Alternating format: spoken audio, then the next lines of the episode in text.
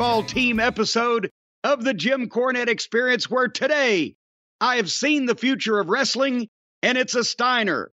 We're going to cover the shocking event on AEW television where a wrestling match broke out, and our watch along palate cleanser today Bret Hart versus Roddy Piper. And now joining me, Hawaiian Brian, the podcasting lion, the king of the Arcadian Vanguard Podcast Network, Mr. Co host to you. He's the Syd Barrett of podcasting without the LSD, the great Brian Last, everybody. Oh, aloha, Jim. A pleasure to be here once again.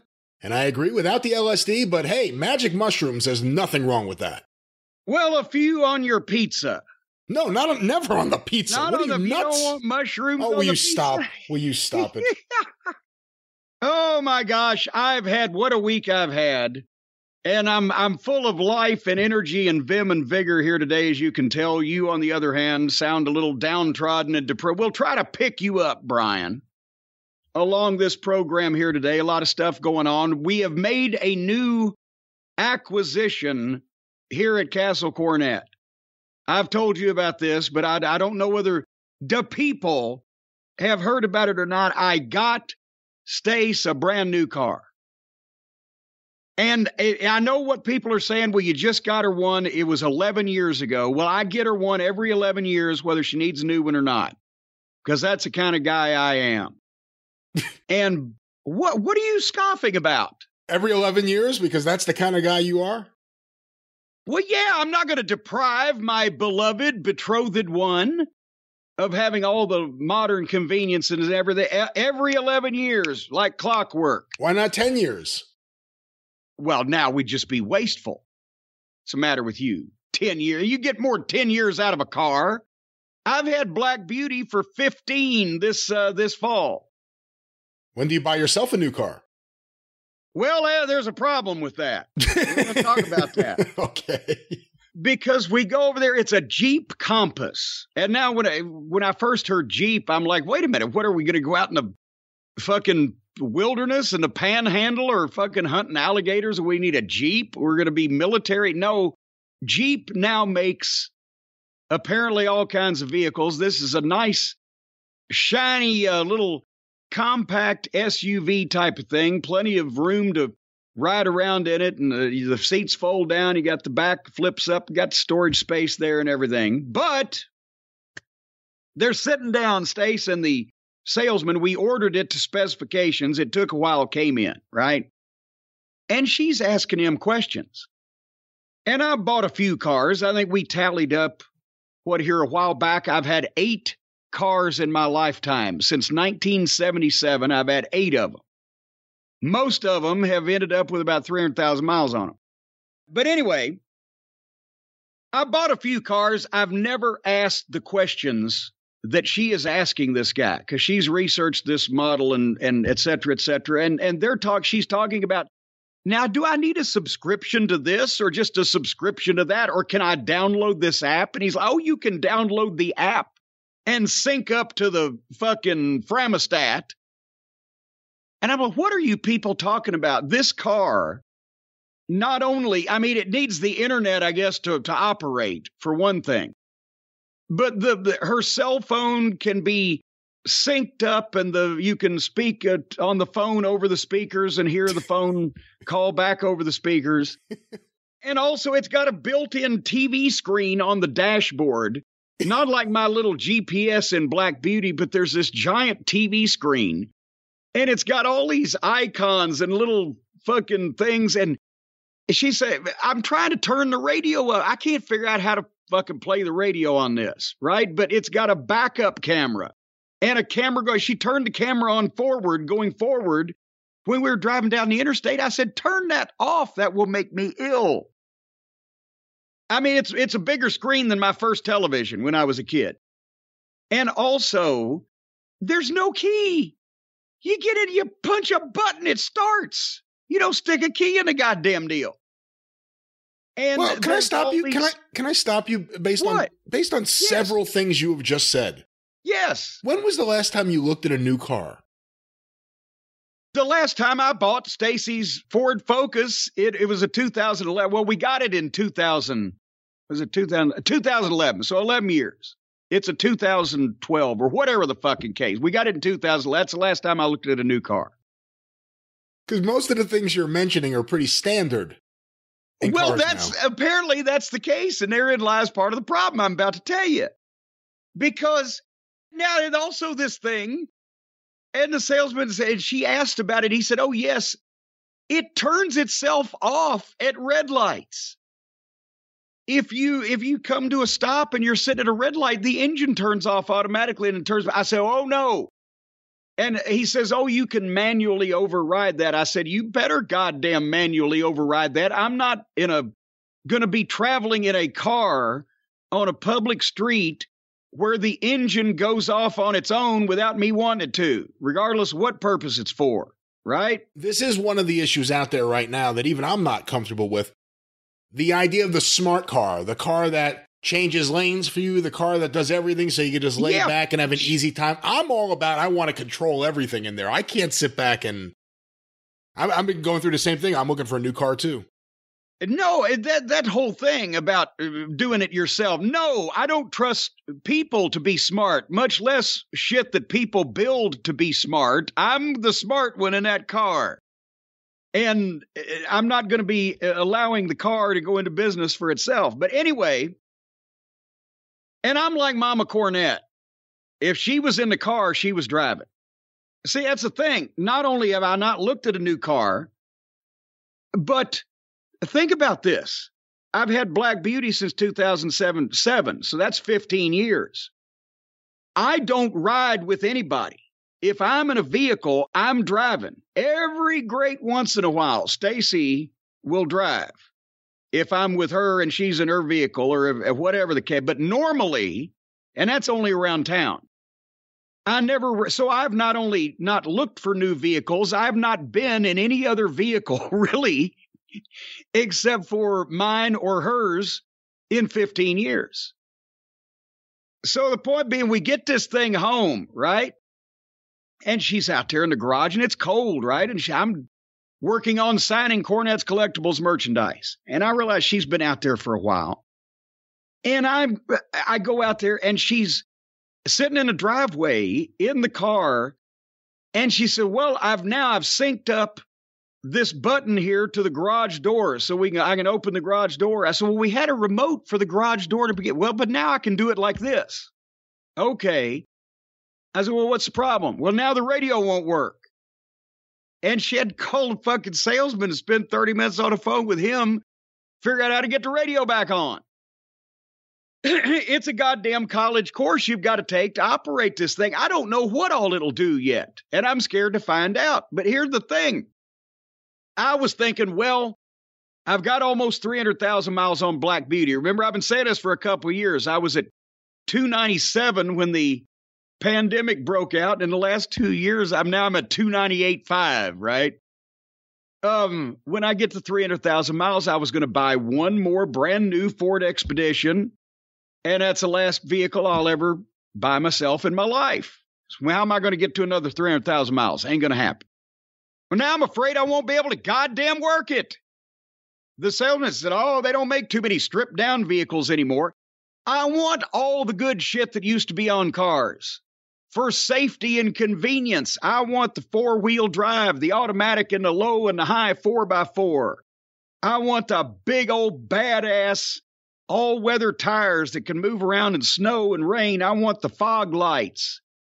I want the power seats with heat and air where your ass can be alternately cold or hot no matter what the fucking weather. I want all the, the all the safety features and the comfort. The built-in GPS is nice, but I've always got a Rand McNally Road Atlas in the seat back. And the satellite radio is is is just a godsend. But otherwise than that, I don't want it to drive anything else by itself. I want to operate everything. And I want it to be easy because I don't want to be distracted while I'm driving down the highway. And the biggest thing is size. I don't, nobody out in public knows how to drive these days. I want size. Size matters. I want to be driving a tank to protect myself from these maniacs. And just anybody say, oh, Cornette thinks he's a great driver. Well, 300,000 miles in that one fucking vehicle, I've not goddamn committed any offenses. So there you go. And you've proven in the past a amazing ability to evade any sort of trouble in your car. So you are a good driver, I would say. That's right. Evade it, go around it, drive over the top of it or them, whatever the case may be. And that's and I and I like having that car key in my pocket also, so I can leave anytime I want to. And if now they're not even making well, the key comes out of the little what do they call them? A fob. Right. The fob there now we've established that. I was calling them the unlocker gimmick. Uh, the the key comes out of that, I guess, if you want to show it to somebody, but you don't need. I don't know what the fuck. It, I thought uh, Black Beauty came with the um, the keypad of numbers on the door, the unlocker gimmick on the keypad on the door, right? One day I'm over at the car wash and they accidentally closed the door and locked the keys in the car when they were wiping it off after the wash. And the guy comes up and says, Amigo, so what's your, and I'm not being an asshole. That's what he said. He's a, a Hispanic guy and we called each other amigo. He, he's a regular fella there. Amigo, what's your uh, code? I said, I don't fucking know. I use the goddamn key or the unlocker gimmick, which is in the fucking truck now. See, these things happen to me. You gonna get a new car, Brian? I think so, yeah. What are you gonna get? I don't know, because apparently everywhere I go, they tell me there's a shortage A shortage of, of just every car in the world. of everything I want. Of every car. there's a shortage.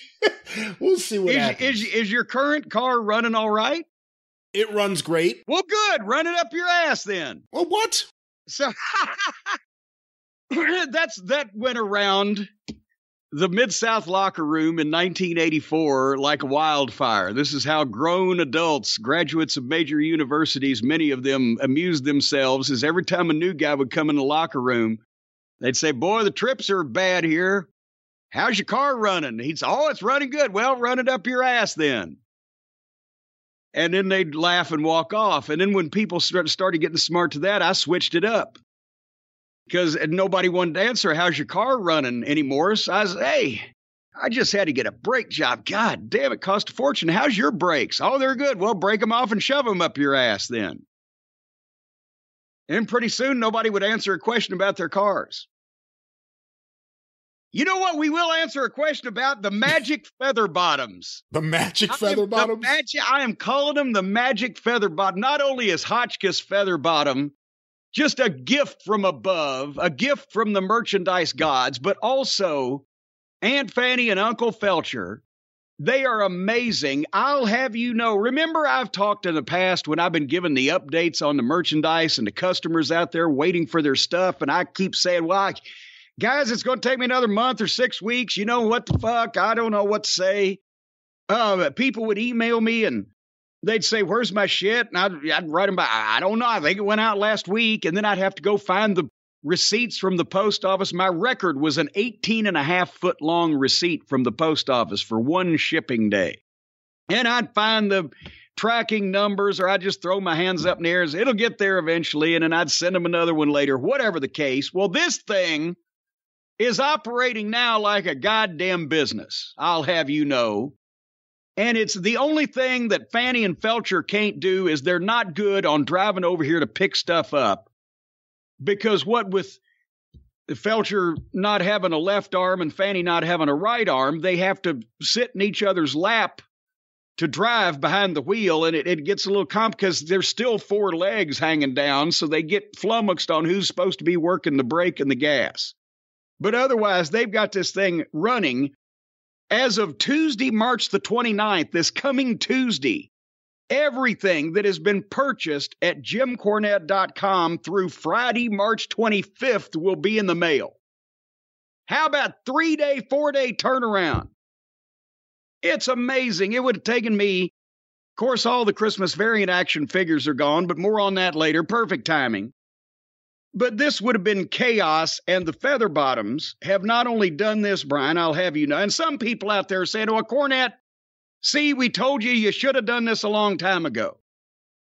You know what the problem with that was, Brian, that they were saying was the you. You, Jim Cornette, should have figured out how to do all this shit a long time ago. Well, no, because I, Jim Cornette, would have fucking yanked every goddamn cable and wire out of my fucking walls of my house and thrown all the merchandise out in the backyard and set it on fire before I figured out how they're doing this. And you know that, Brian, to be Very somewhat true. an accurate representation. Yes. yes, yes. But not only have they speeded this thing up, but who else, Brian Last, in the world today in this dreary, cold hearted, dog eat dog, and you're wearing milk bone underwear world is anybody lowering prices? I'll give you a minute. No one. It's the stupidest thing you could do right now. Well, that's why we're doing it.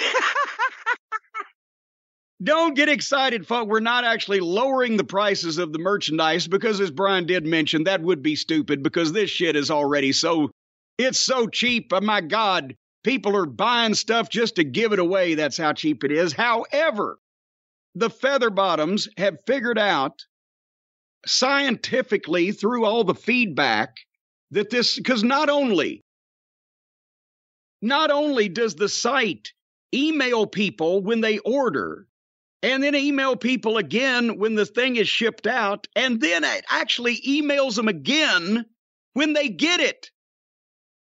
They the, the mailman hands them the package, and they turn around and open their email, and the email is telling them, "Hey, the mailman has handed you the package." And I'll have you know that the Feather Bottoms got somebody to stand on the corner of every goddamn subdivision in America to keep an eye on these people's houses, just so that we would know. But past that, it also has analyzed the shipping charges. We have been able to lower the international shipping charges because beforehand I was just having to eyeball and take a look at it and go to the window and see what it went for and blah, blah, blah not only do you get a discount with stamps.com, and it's not, it doesn't take an hour for me at the post office window anymore just to ship 20 international packages, and the information is all computerized. So, as of right now, folks, international customers, Canada and the rest of the world, we have cut the shipping charge on the action figures between 10 and $15. And if you order multiple items from a non United States location, you're going to save $20 or more uh, on total if you get everything in the shop. We have lowered the international shipping charges. Brian, I think the feather bottoms deserve a round of applause. Sounds more like an FFA meeting than my. Well, hold on. Where's my other applause? Here, let me try this. That's a bigger crowd. Do them together. Hold on, wait, let me see what that would sound like. Hold on a second. Well, fuck, now it sounds like AEW Dynamite. I don't know about that. well, it it's obviously sounds more realistic than the WWE sweetening because we can look at the crowd and tell that they're dead people said you have to hold a mirror in front of the WWE fans' mouths to tell whether they're still alive or not at this point. Anyway, so that all that I talked about was prefacing. And what, by the way, again, what do you think, Brian? Lowering prices in this day and age because of the excellent service the feather bottoms are giving me. You can't you can't beat that with a stick. I wouldn't do that if you beat me with a stick. There's inflation. You can't lower prices right now. You're insane. Well, no, we were charging Like Crazy Eddie. on that sh- on that shipping, and we and we've lowered that down to benefit our international customers. And actually, domestic folks, if you order one of everything, we've lowered the cap on on you. But obviously, if unless you just order one 8 by 10 picture. You're going to pay more on shipping if you order everything in the store, but we have lowered that cap also. So you might notice some savings. But it's all in anticipation of action figure Armageddon. We've made this announcement the last few shows. For the longtime cult members out there who have been demanding new merchandise, Cornette, you haven't put anything new out in the past two or three years. We've got all your shit. We had your number as soon as you walked in the door. That's what they're saying. And when are you going to come up with something new? Well, the answer is Saturday, April 2nd at noon Eastern at jimcornette.com. That is when new and old, young and old, fat and short, all of you can get new stuff that nobody has seen and nobody has. And it may not last long. The official Jim Cornette commentator playset. A brand new action figure from the folks at Figures Toy Company of me and my announcer outfit, a completely new color scheme, with an announcer's desk, two chairs, two microphones, two monitors, and two headsets in a display box. I mean, you can set it on the shelf there and I can stare down at you, or you can take it out and set it up and I can call the action on your various action figure super shows if you're a person who does that kind of thing. Super show. Or super shows. Well, the action figures, they get together every once in a while. They have a big card. They do. They hot shot the thing. Yeah, and then they all fight. Hold on, why do you assume that everyone who's booking action figure federations is hot shotting? Don't you think that's unfair to the amateur bookers who are the leaders in the fantasy wrestling community? No, no, I'm saying not all of them. I'm saying every once in a while they have a big show where they hot shot it and they get all together. And they, they have smaller action figure shows around the country, sort of an independent action figure circuit. That's where Tony Khan got all his experience. I don't think you But understand now- the action figure circuit, but go ahead, please. Well, with Jim Cornette now calling the action on whatever you're doing, you'll at least have good announcing. Even if your talent is still Outlaw Mud Show, whether it's action figures or out of whatever kind of action you got going on in your house, my commentator playset will call it by cracky. And if, if you go to jimcornette.com right now on the homepage, you can see a beautiful banner with pictures of this this wonderful box set. There will be only 1,500 of these available at jimcornette.com. They, of course, can be personally autographed and to your specifications. And since I don't get out a lot anymore, this is the only way you're going to get my autograph, except if I send you a check, and that's highly unlikely. Also, in addition to the commentator playset, to commemorate and com- discombobulate the infamous run in that I had with Paulie dangerously some 35 years ago when when he was lighter than me in body weight uh, on TBS and he cracked me over the head with that brick cell phone, the Jim Cornette bloody variant, replicating the white jacket, the same suit that I'm wearing, the blood soaked aftermath of this attack. And this one comes with glass, and the new glasses, by the way. People have said the old glasses that somehow that I got saddled with on my old figure made me look like Drew Carey. We now have new glasses replicating my designs and microphone and tennis racket. Tennis racket comes with the bloody variant, folks. And of course, all of my action figures have the jack off grip. So you can interchange it with the microphone and the tennis racket if you have some of the other figures, whatever the case. And this is a limited edition that will not be replicated in the future. 1,200 of these will be available at jimcornette.com. I don't know how long 1,500 of the commentator playset and 1,200 of the bloody variant will last, but Brian, we just went through 400 of the Christmas variant that's been on sale three times before in the last three weeks. So, folks, Again, Saturday, April 2nd, noon Eastern. And it's a big weekend. It's just got bigger. Everybody else has to go out and do a show. What I have to do is bring quality product to the people. And that's what we're doing. JimCornette.com. And just wait until Paul not with WWE. You can get the orange Paul E action figure to play with the Jim Cornette bloody figure.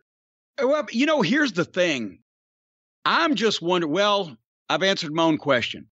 I was thought we could have the Jim Cornette and Paulie Dangerously set, and then the Jim modern Jim Cornette and modern Paul Heyman set, as we were and as we are. But fuck, the overhead on that would be incredible because it would take at least two and a half times the plastic to replicate Paul Heyman of today than the Paul E. Dangerously of 1988, would it not? But again, maybe there are some molds. Maybe there's some unsold Alfred Hitchcock figures. A little bit of paint. You got a Paul Heyman figure. A little, take Alfred Hitchcock, maybe a little padding in the waistline, take off a little of his hair. You've got Paul Heyman, is what you're saying. I've waited all my life to make fun of people for being fatter than me. And now the worm has turned, folks. Speaking of worms turning, I've got a couple of emails here from the listeners. And there's some worms turning across the pond. There's uh, La Resistance. Uh, this is from, oh, God damn it. Well, it's Daniel, but he has a Ukrainian spelling to his name also because he is indeed from Ukraine. Uh, hello, Jim. Hello, Brian. Hope you're doing well. I just wanted to thank you for your program. This three weeks was hell for us here in Ukraine, but we are pulling through. Your program and clips are my comfort listen while sitting in bomb shelter and travel to safe part of country. Obviously, English is his second language. We get the meaning. Thank you for bringing smile and some comfort during these trying times, and thank you for your continued support of our country. Fuck Putin, fuck Russia, glory to Ukraine, Russian warship Edi Nahui. Last part translates as fuck off and that's Daniel from Kiev. So we got fans it, listening to us in bomb shelters. What the fuck, guys? We love you over there, and I I can't imagine. Uh, I don't know what I'd be listening to if I was in a bomb shelter. It probably wouldn't be me, and I'm betting it wouldn't be you, Brian.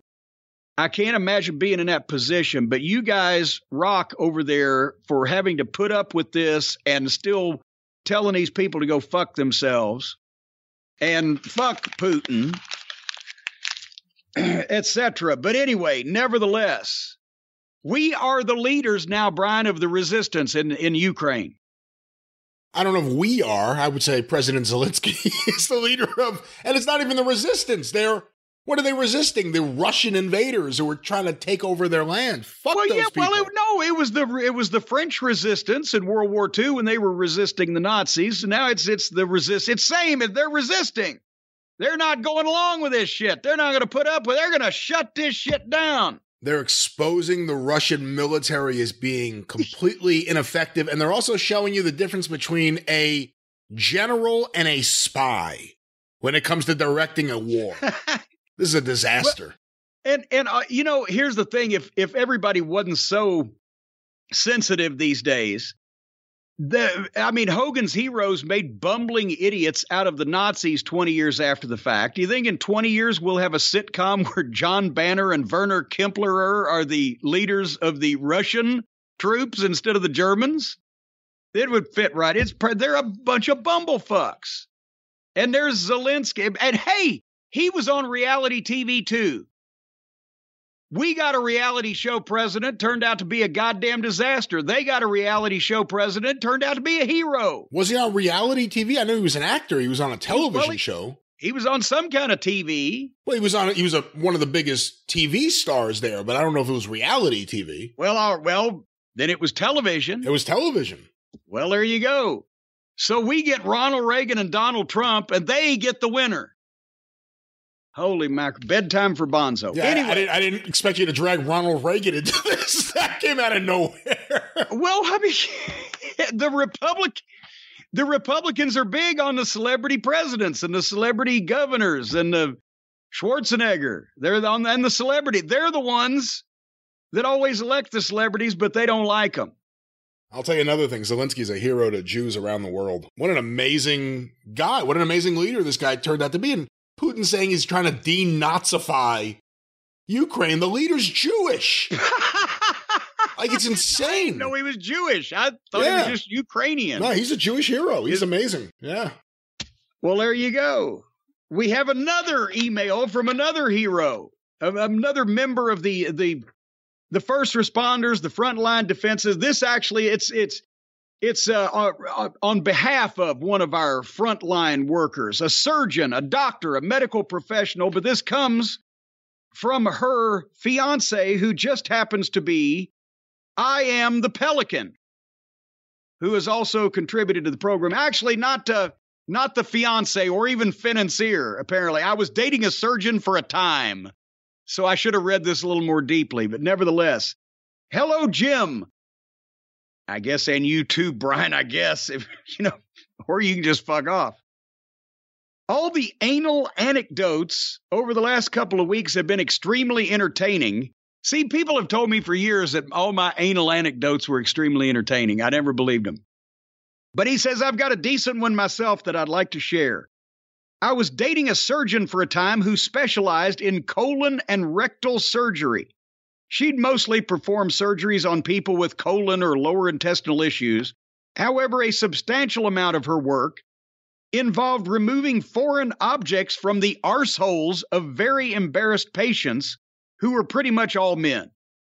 Her personal favorite story was a man who came in with a Buzz Lightyear action figure lodged deep in infinity and beyond.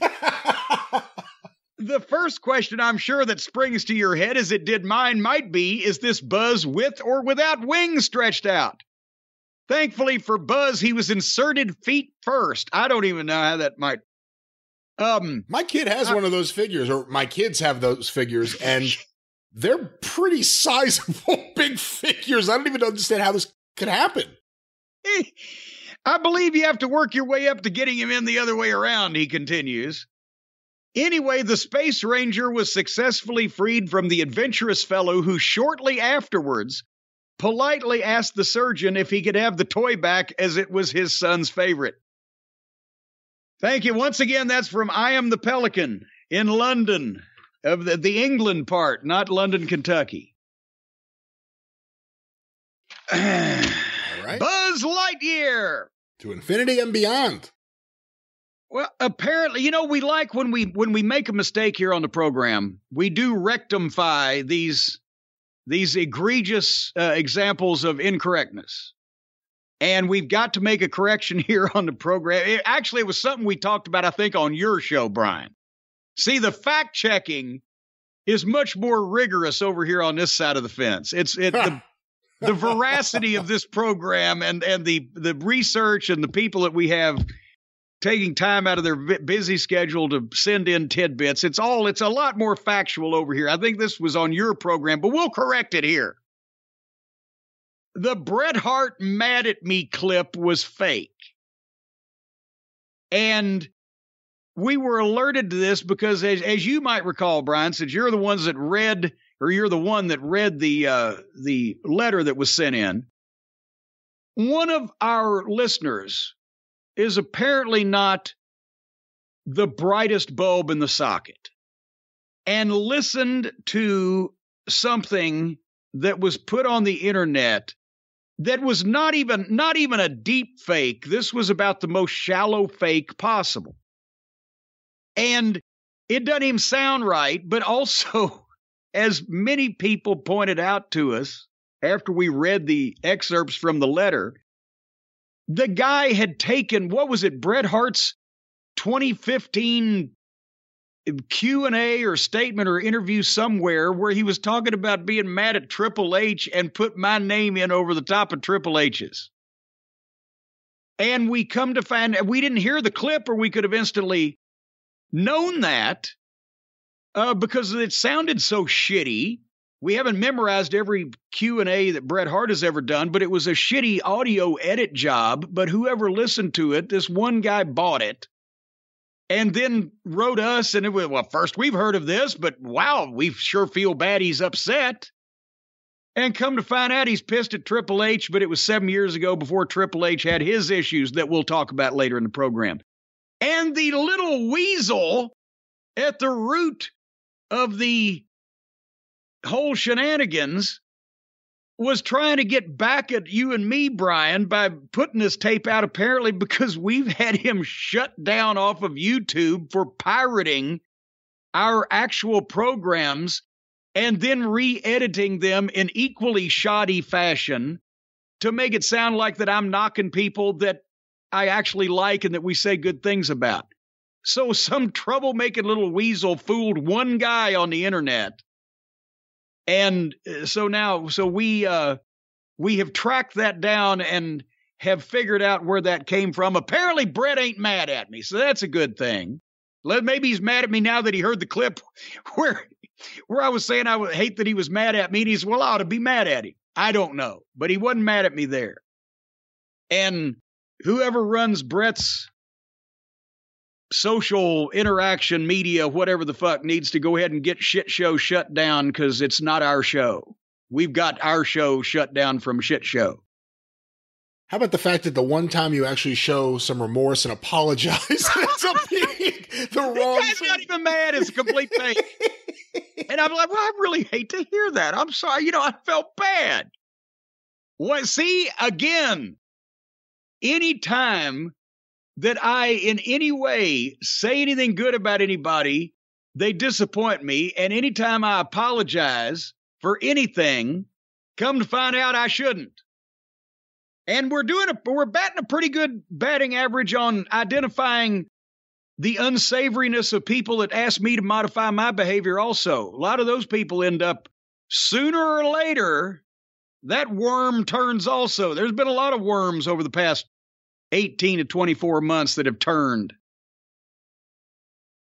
Anyway, we wanted to bring that up to uh, to people's attention. So now, if you if you were if you were upset about the whole thing, figured me and Bret Hart's wonderful relationship was ruined. Now that that's no longer the case. It was it was all a fake, fake news. And you know the worst thing about it, Brian. The worst thing about it is that if this guy that was trying to pull this, if he wasn't, a, you know, didn't have an IQ of a rutabaga and had any rudimentary talent or any type of intelligence whatsoever, he could join the folks at Codecademy and learn how to do this right. Well, right?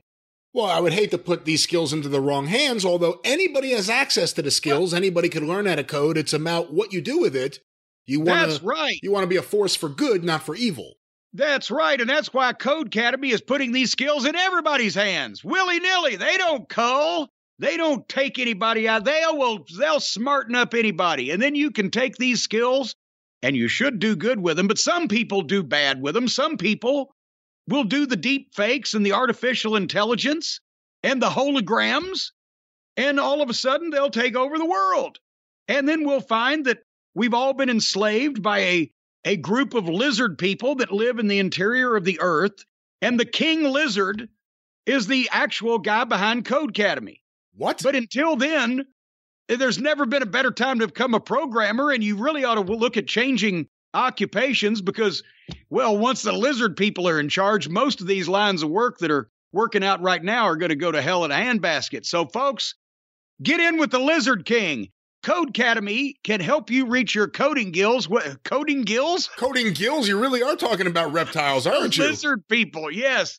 They've got the coding gills that, uh, that were placed there when they reached their coding goals, you see. You know, people like your boss may not recognize your full potential.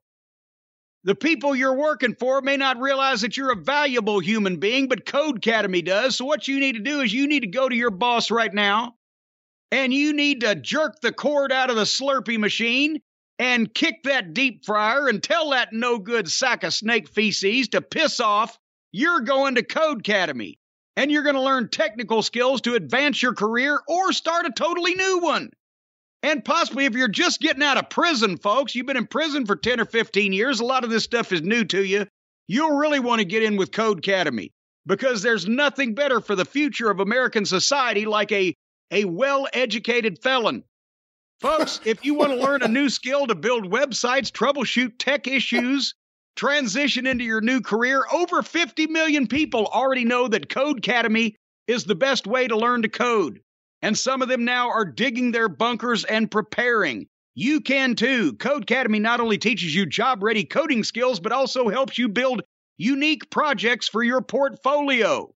If I were you, I would start studying weaknesses in lizards. You can earn certificates and even prep for technical interviews about lizard people. Talk about your Will you stop with all the lizards? There are no lizard people and there was no lizard king. At least not since Jim Morrison passed away. Well, they haven't told us this yet, but you never know what might come out in the future. Folks, if you're choosing what to learn, well, pick coding languages like Python. See, there's a little hint there. Hitomosis. That's the noise they make right before they strike.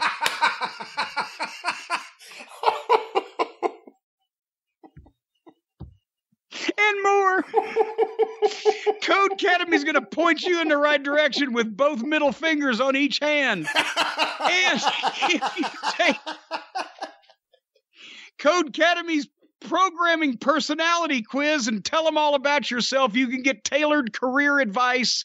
And you could also be put on file with the federal government for future job opportunities now that they know more about your likes and dislikes. Well, that's not how it works. You're not going to be put on any government list. Don't even joke about that because people will be afraid when you say something like that. There's no Oh. government list that you'll be put a part of, put It's a- on for being a part of Codecademy. Put a part of it's not officially under it's it's not governmental. It's just they want to keep track of where the the, it's the unofficial are they might need in the future. And you'll get instant feedback like you just gave me and said shut up. Anyway, folks, join the over 50 million people learning to code with Codecademy. See where coding can take you. Let it take you away. Get 15% off your Codecademy Pro membership when you go to codecademy.com and use the promo code EXPERIENCE. That's promo code EXPERIENCE at Codecademy, C O D E C A D E M Y dot com. Promo code EXPERIENCE, 15% off and all the little mice you can eat. All right. Well, we, we have fun sometimes here on the program, but there was an interview this past week that uh, answered a lot of questions that everybody had been asking since the cardiac event with Triple H, which was exactly what happened and how bad was it. We everybody had that was anywhere close to the situation had thought that it was something serious because of just the nature of its suddenness and that we didn't hear from him for quite a while. So he did uh this was on was this on real ESPN or one of the ESPN offshoots? Uh, this was the real deal, right? He only goes on the main program with Stephen A. Smith. I Not belie- uh, yeah, I believe this is on the real ESPN. Yeah, Stephen A. Smith is a real piece of work too. Holy mackerel. Hey, they only sit down for interviews with guys they know are going to give them a soft interview. I thought he was going to hump his leg at one point. I would, you know, WWE's not going to put any of their top people with anyone who will ask anything considered even remotely a pressing question well, but or it- any good it's- follow ups. It's a, they they want to give everyone a soft pillow of an interview, and that's what this was. I mean, no, no disrespect to what Triple H was saying here, but that's why Well, that's why it got to this channel and why it got to Stephen A. Smith was they knew it would be a softball. Why did it need to be a softball? The guy wasn't out there denying involvement in the Kennedy assassination. He said, "Hey, I had a you know heart instant, and I've come back, and here's where we're going from here." I don't think anybody would have really drilled down on him like, "Well, what about the stock prices?" But anyway, nevertheless, um, the first part of this, you know, it was it it got hard when he started breaking up about thinking about his uh his kids and his family when he's getting put under and it was close. Eh, he said the one yard line with he had a 99% blocked widowmaker artery whichever one it is that they call the widowmaker and his heart had found a different pathway to pump the blood which does not sound good I had not heard of that before. I'm not saying it's not a real thing or anything, but boy, I had not heard of that before. That your heart just creates a new artery. Well, yeah, it sounded like me and the Monroe brothers out down at the creek going, Where's the water going? Oh, it's under the oak tree there. It made its own little space. uh, what?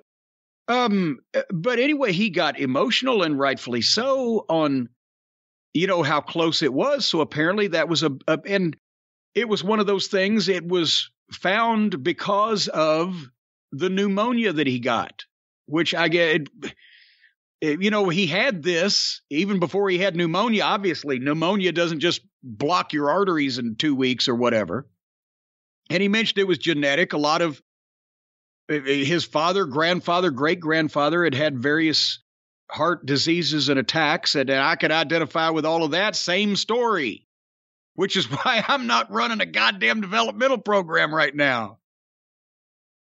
But anyway, you know that that was close. That at least they found it. You know, they did the same thing with Matt Cappotelli, uh, the tough enough, one of the tough enough winners, along with John Hennigan, Morrison, Nitro, whichever name you know him by. He got a concussion in wrestling class, and they gave him a CAT scan and checked it out and found his brain tumor from his brain cancer that ended up killing him. So you can have shit going on, which is why I'm always shaking like a dog shitting peach seeds every time I go to have any kind of test of anything, because you can always have something going on that you don't know about, and there's no reason to, no symptom, you know, no reason to check something until accidentally you stumble across it. But yeah, so he announced he's done as a wrestler. He's got a defibrillator. So he joked about it. That was great of him to. It wouldn't be good to get shocked on live TV, but do people know how those work? Eh, are we just saying this and expecting everybody to know what it is? Explain it. Jerry Jarrett has one of these because he had heart issues. And it's not a pacemaker per se. A pacemaker, I think, I'm, and I'm not a doctor. I don't even play one on television. I'm a small town bird lawyer. But a pacemaker kind of keeps your heart in rhythm or whatever the case. But one of these defibrillators, actually, if it detects you having an arrhythmia, an episode like your heart's beating too fast or not beating fast enough, or it needs to be shocked back into whatever the fuck it's supposed to be doing, the thing will shock you. Because that, I was talking to Jeff Jarrett one time, and he and his dad went to. Well, no, I don't know whether he and his dad were speaking at that time. I don't know whether he was there. Or he heard about the story. They've they've since they talk, but um, the point is, Jerry Jarrett's sitting there in a movie theater watching TV, or watching a TV, watching a movie, and without knowing it, your heart starts doing something irregular, and the thing shocked him, and he threw his popcorn up in the air. It's like getting an electric shock without, you know, eh, when it when you need it, it gives it to you, whether you're prepared for it or not. And his fucking popcorn goes up air. Wow, Jesus Christ. And then it hit him again, and they had to take him out of there and take him to the hospital to see what was going on. And they said, "Oh no, this is what it's supposed to do," and it did what it it worked. It was right. So if he's got one of those and he was in any kind of, I would think, you know, stressful athletic situation, or maybe took a hard bump, or I don't know what causes your heart to do bad things when your heart is not good, uh, it would shock him right there in the middle of the goddamn deal. So, eh, so yeah, that you know, it and it honestly, this guy, it's a shame he did not get to do the last big match. He mentioned that they were talking about this WrestleMania. He and Vince were before this all took place, and then that got scratched. But you know what? What? What are you scoffing? Again, I'm joking, and I feel bad about the whole situation. I genuinely do. But in the world of the joking, Brian Last, well, he really showed Sean how to get out of doing a job, didn't he? he didn't lose his hair in a match, and now he didn't have a career-ending match. He is the master of all time. Oh, come on now. No, but Again, can I'm you joking. imagine? Can you imagine the trouble they and the pageantry and the pomp that they would have gone to for his retirement match? That would have been interesting. But you know, all in all, eh, eh, the the thing I took away from this is I think he's realized, you know, shit, maybe I need to reevaluate and and calm down and think about family more or whatever. He was still doing rah rah at the end of the show, and he's excited about new talent and all those things. But you know, he I think he's earned it to take it easy, and uh, we've been everybody's speculation. Oh, what'll Triple H think about what they've done to NXT? They've taken all of his work apart. Maybe, hopefully, uh, two or three years ago, he would have been taking the sledgehammer to the walls at Titan Tower, but maybe now he's like, you know what? I'm not dead, so I don't give a fuck. I'll never need money. I'm still in the family. I got the stock. I got kids. Fuck it. One would hope. But that, you know, eh, he did, he does deserve some, I guess it'll be the Hall of Fame. He does deserve some kind of send off. And we've joked in the past. I've said, this actually wasn't a joke, though. I've said Triple H was the guy that worked with the guy that drew the money in most instances in that hot period. And I still stand by that. That doesn't mean that Triple H was a dog shit, right? There's a, a set, select few people that really get to where they are the most over guys in their business at any period in the business. And a lot of it doesn't come from the push, it comes from the the natural hysteria that starts building up about that talent. Now Triple H he looked great. He was a student of the game to the point where it became his nickname. He studied the wrestling business. He admired guys like Flair and the he studied the the previous generation. Um, so he he had the look. He could do, cut the promo. He had the physique. He had the working ability. He had the psychology. But the one thing that really never happened, and it doesn't happen with most people, I differentiate his top main event level career, which it certainly was, and I'm not taking anything away from it. But the guys like Austin and Rock and Foley and Taker, they and, and Taker a little bit slower at the beginning because he got a slow start because it was a little gimmicky at the start, but he made it his own and he got there pretty quickly. Rock and Austin, Foley was a natural for the WWF crowd to at that of that era to really get into because they'd seen him so much before and you couldn't hide that guy. You couldn't repurpose him and still not hide or and still hide Mick Foley. There was a hysteria about those guys that the fans started first and then they went along with the push. The, Triple H in DX or in in the Kliq, he was the one with no bad habits. But he was the junior member. Michaels was already on top. Nash as Diesel was already on top. Hall as Razor was already on top. But out of the Kliq, he was the one that got punished, but he was also the one that had no bad extracurricular outside the ring habits and was probably everybody's talked about Razor Ramon's Scott Hall's knowledge of the wrestling business and Nash's knowledge of politics. But when you think about it, Helmsley, Levesque, which whatever we're going to call him now, was probably the best businessman of the of the group. When you the best businessman that could coexist and get along and rise and shine in a corporate environment, whether he was a member of the family or not. Can you see Nash or Hall or Michaels or anybody else doing that job in that suit all the time and never fucking up. Can you, Brian? No, I think he was very special for that. And I think he's someone who, whatever you want to say about him and during those years, he took advantage of every situation he was in to soak up information like a sponge, whether it was Hall, Nash, and Michaels and Waltman in the car, or whether it was being around Vince. And having no bad habits really benefited him too. Well, and and in DX, because now we go now we go Michaels, Triple H, Road Dog, Billy Gunn, various. And I'm not knocking any of those guys. I like all of them, but it's not like a secret at various points. They all had their bad habits, but he never did.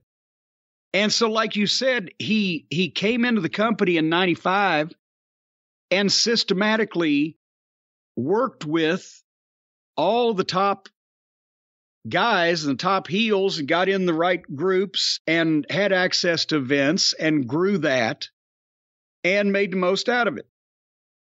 Re- And we're not we're not even talking about marrying into the family right now. I'm just talking about his professional behavior. There's never been a fuck up. He never refused to to do a job that we know about. well, he, he may have I, I mean, refusal he and never- booking yourself to just crush Well- everyone are two different things, I guess. but he never lost his smile. He never there was no there was none of all that falderall, right? He he always was able to do it the proper way. So even though he wasn't the hysteria wasn't around him, even when he was on top and a main event guy from the fans is, oh my God, it's like the glass breaks, it's Austin, or my God, do you smell what the rock is cooking? Or my we love Foley, or the Undertaker's an icon but he was the guy that could work with all those guys, and that's valuable. And then But- and then part of the problem was it became why are these Triple H segments going for 20 minutes? Like it would start raw, it would be him in the ring with like Flair, and it would be a 20 minute speech where he puts down everyone on the roster, and then usually ends up beating like the tag team champions two on one or something. It was a lot of that to the point where people got sick of him, especially when they knew what the situation was behind the scenes. And I agree with you. He was never the guy. I always thought it was revisionist history to pretend like he was at the level with Austin, The Rock, Foley, No. Undertaker no, during the Attitude Era because he simply wasn't. Right after it, he certain got, certainly got pushed that way. And I think part of the story of the early days of his WWE career was to me before DX when he was just Hunter Hearst Helmsley, he was shoved down our throats. It felt like he was being pushed way too hard for what people were ready for, even before all this. Oh, but oh, I- yeah, well, he he was going to win that that '96 King of the Ring, and it probably ended up, even though it cost him, he's made the money back. It probably cost him 100 grand not to to win it and be pushed on a higher position in the card for the next 12 months. But he's he's made that back. But he that would have been kind of like the early version of Rocky Maivia, you know, winning the Survivor Series or whatever. It was too quick. But they they they liked him and they saw him as a star, but it was it was too quick. The people didn't jump on that train at the start. But I think eventually, because he was there so long, and because everyone knew how he was used, his matches did end up meaning a lot more. Those later WrestleMania matches, him and Sting, which ended up just being a complete hey, how do we destroy WCW one more time on a national stage? But him and The Undertaker, it wasn't all Undertaker. It was the fact that The Undertaker was going to work with Triple H. What will this match be? Yeah. So I think eventually he grew into being that guy. It's just they pushed him as being that guy way before he was that guy, I thought. But I had a question for you. Yes. Chris Candido years ago said that when him and Tammy and Paul Levesque all started or all showed up the first time, I think WrestleMania, that they remember him saying, I'm going to do whatever it takes to run this place. I think was something Yeah. like the quote. if there was no Kliq, like if there's a universe where a wrestler comes in and however things work, things work. Not to say you wouldn't have friends and it wouldn't be the same people, but there wasn't a click doing what the Kliq did. Right. How far do you think he would have gotten on his own? That's interesting. There's so many what ifs when you take people out. I mean, we've seen that science fiction movie. When you take the existence of certain people and certain moments out of an equation, shit goes in a drastically different direction. I think they were the platform that enabled him to get up there, get comfortable enough, get halfway bulletproof. Uh, even though he was punished for King of the Ring, it was the punishment with, well, we have to punish one of them. Two of them are gone, and the other one's our champion. And it was always known that that was going to blow over if he kept his head down, whatever the case. Um, I mean, you know, he still would have been the same guy and been doing the same things. I I think that that the initial clickness gave him a little bit extra shield, but I don't know. I you know, I wonder more if um if somehow or another he and Chyna hadn't been star-crossed lovers, that probably would have affected things a little bit more if they hadn't broke up. If they'd have been a happy couple to sit down at a picket fence somewhere in New Hampshire, uh, Triple H's career may have ended up differently. But I think he probably would have prospered somewhere somehow through no Kliq. It may have taken longer.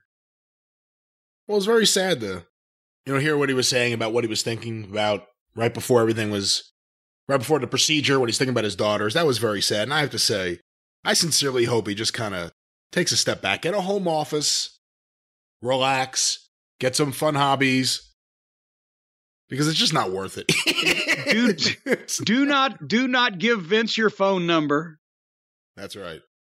Oh, that I mean, eh, that's another thing. Bruce Pritchard got mad at me one time. What in the world are you doing? I said, "What?" Because Vince decided to call everybody at 7:30 in the morning one day. And I'd been in the wrestling business for more than 10 years. My phone didn't ring in the bedroom. I'm not an idiot. And everybody else, of course, had been there longer and knew to keep their phone by the bed. And Bruce was like, well, Vince called everybody. You weren't you weren't there. I said it was 7:30 in the fucking morning. I wasn't supposed to be anywhere. Nobody told me I was going to be getting a phone call. I'm not a goddamn fireman. Well, Corny, you're going to have to have a phone that. So what I did was I got a 40 foot phone cord and I plugged it into the wall in the living room and I fucking ran it up the stairs and through the door and I set it inside the bedroom door just in case I thought it would ever be a day where I might get called.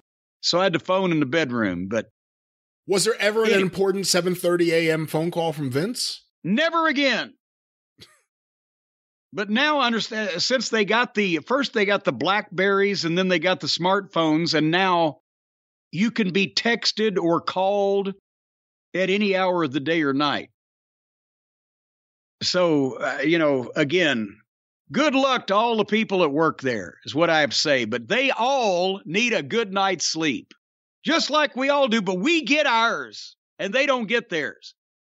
You know how the, the two best ways to get a good night's sleep are, Brian? The two best ways? I don't know. I'm afraid of what you're going to say. Number one, do not work for Vince McMahon. And number two, go to helixsleep.com and take their quiz. There it is. That's right. Because if you go to helixsleep. That's H E L I X, by the way. Helix, like Felix the cat with an H. Get the F out of Felix. Anyway, if you go to helixsleep.com, what's the matter with you? Get the F out of Felix. Hey, get the F out of Felix. If you go to helixsleep.com and you take their quiz, they will match you up with the perfect mattress for you. All they ask you about, they don't ask any personal questions. They don't ask you what your favorite sexual position is that you're going to be performing on this mattress. They don't want to embarrass you. They don't ask for your, as a matter of fact, if you go to helixsleep.com, you will notice that they do not ask you for your social security number. That's a security thing right there. But they will ask you what side you like to sleep on, or your side, or your back, or your stomach face first, upside down. You like to stand on your head, whatever you like to do in bed, you or your wife or your husband or your intended other or your betrothed or your dearly beloved, whatever all of you people. You know it's good it's it's always good these days in this day and age, Brian. The first thing that you have to do because there's a lot of shady things going on, you hear about all these things happening in the news. Every time you get ready to have sex, Ask everybody in the room to show you their ID, make sure they're of age. But whatever you people like to do on these mattresses, they've got a quiz. You take it and you tell them, and they match you up with the perfect mattress. They got soft, they got medium, they got firm, they got cool down, they got spinal alignment mattresses. They've even got plus size mattresses for plus size people.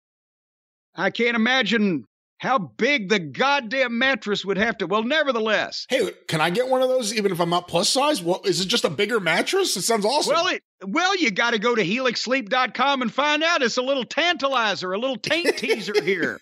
Okay. Find out the answer to this mystery. How big would that mattress be if you're going to put the McGuire twins on it?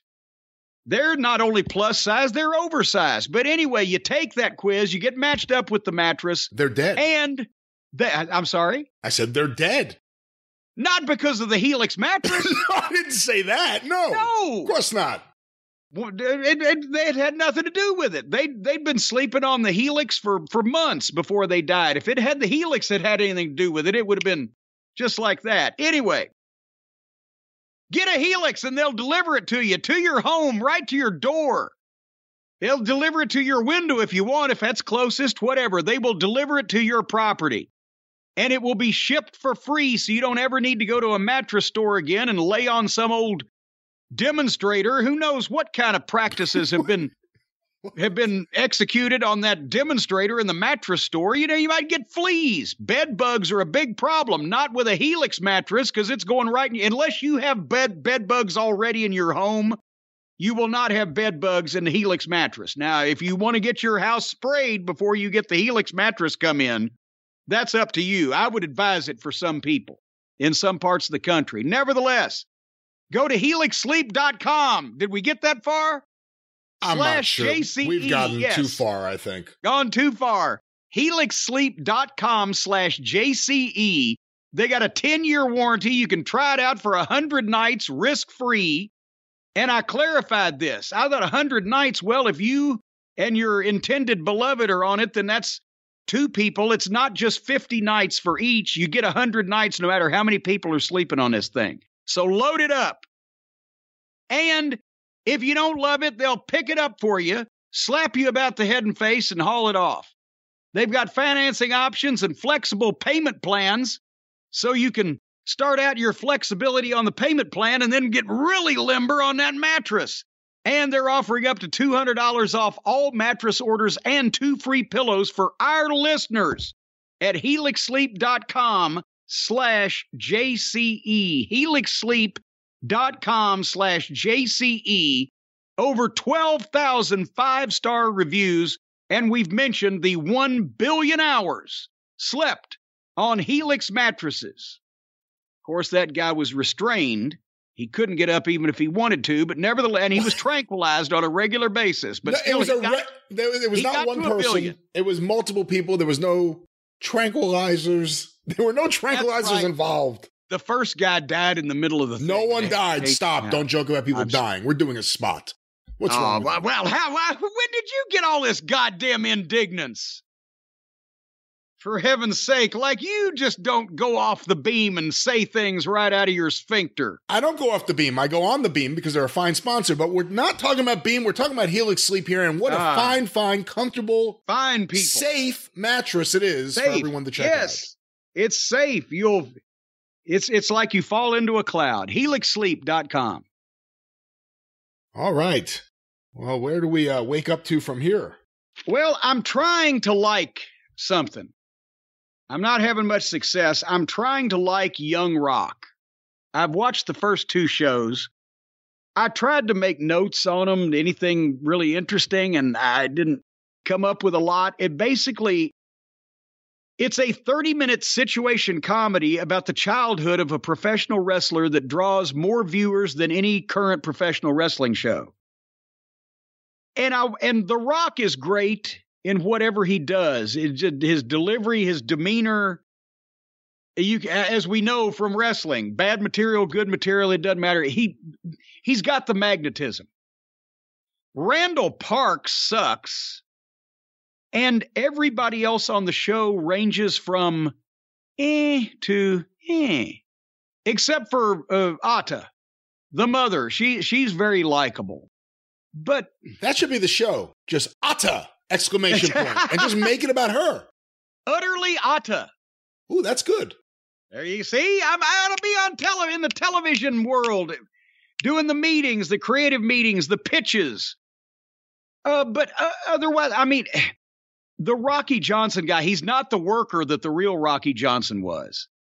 Um, but it's just like, I guess because it's a comedy, everybody's winking at me, but at the same time, they they try to do heartwarming stuff uh, right out of the craziness of yeah I, and, and in no way would Randall Park ever be a a you know a, a person interviewing a presidential candidate and saying and doing the things he's doing. I know it's a comedy show, but then again, you know. We've said we have the problem with the everything is te- they have wrestling personalities that were part of young rock's life but they're all over the place and taking now i hear that they've decided to make andre the giant a regular Oh, really? I didn't know that.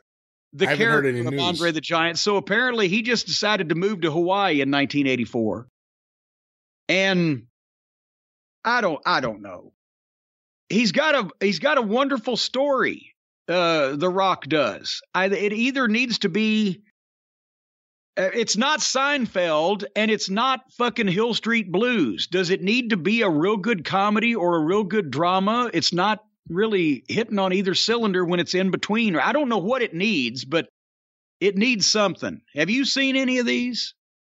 I have not seen any of the new season. I saw the putrid first season, which, let's remind everyone, if you're someone who is just discovering wrestling history, completely inaccurate in every single way about almost every single thing that's happened in wrestling history. But I also didn't find it too entertaining. Well, but I wish you hadn't said the putrid first season because I was about to say that I don't think these shows are anywhere near as good as the first season. so, but I'm at downtown. The guy that is playing downtown Bruno looks like Lex Luger compared to what downtown downtown Bruno was lighter, if anything, in the Memphis days because he didn't have n- enough money for food than he was as Harvey Wippleman in the WWF. And I've never seen Bruno where I would describe him as fleshy. This guy actually has arms and a chest. He talks like him, but he doesn't look like him. I could have just hired Bruno for 50 bucks. And, and then, are you Bruno wouldn't have held up the whole the company for fifty dollars after Rock gave him a truck. Did you see that last year? Rock gave Bruno a truck. Yeah, that's the Rock's move. That's let's talk about this momentarily because this is a funny thing. Because like Oprah gave away a bunch of cars to a bunch of people in a studio audience. It was a wonderful thing for publicity. Right. The Rock's thing seems to be every few months, once you forget about the previous one, all of a sudden, his mom, Haku, like various people, like, look, The Rock just gave me a truck and I'm happy to be filming this to let everyone know what a great guy The Rock is. So you're saying it's not the giving of the truck, it's the filming of the giving of the truck and disseminating same into the public eye that you're turning your nose up at. Did you ever see the episode of Curb Your Enthusiasm where Larry David's offended because they go to an art gallery and one of the wings is by Anonymous, Anonymous dedicated the money, but everyone's like, you know, Anonymous is Ted Danson. And he's like, well, that defeats the purpose. He let everyone know who it was. He purposely wanted people to know he was anonymous. And I think with The Rock, it's kind of like, I want people to see that I give trucks out to people who will film it and put it out there, that I give them a truck. Well, but It's happened it like only- three or four times now. It would only be bad if then they turned the cameras off and he took the truck back, though. That would that would be really bad. But but Bob Owens, do you remember Bob Owens? I don't. Why do, why do I know that name? Because he at one point, very briefly, he wrestled. And uh, we're not talking about Bob Evans now. We're talking Bob Owens was a different cat entirely, and he was in Memphis in 1987 when The Rock moved there also. And they so now you're a wrestling savant. I knew Bob Owens because I worked the territory with him uh, briefly, right? That's the only way I knew Bob Owens. But now there are pro wrestlers out there that everybody's heard of that aren't on TV, but a guy that even a wrestling savant like you didn't remember is now being portrayed on NBC television. So it's, a crazy year. You want to show me you have guts, Rock? You covering Memphis? Put Ken Raper on the show. I dare you. Actually, since that was his legal Christian given name, then I would think you'd be able to do that. And and what are they going to say? I have a feeling that show may want to stay away from the topic of rape if I had to, Ah! if I had to make a guess. Okay, let's move forward now to uh, there were some uh, wrestling programs on the air this week, oh no. and and since they since they made the air, I decided to quit breathing it. But I want to drop in for just real quick on NXT uh, because there were a couple of things of interest, including I mentioned at the top of the program. I've seen the future of wrestling It's it's Bronsteiner. That's I'm just going to call him Bronsteiner from now. That's his name, Bronsteiner. I, I I will start out by saying that the opening match on NXT on March 22nd was Roderick Strong against Solo Sikoa, Samoan fellow.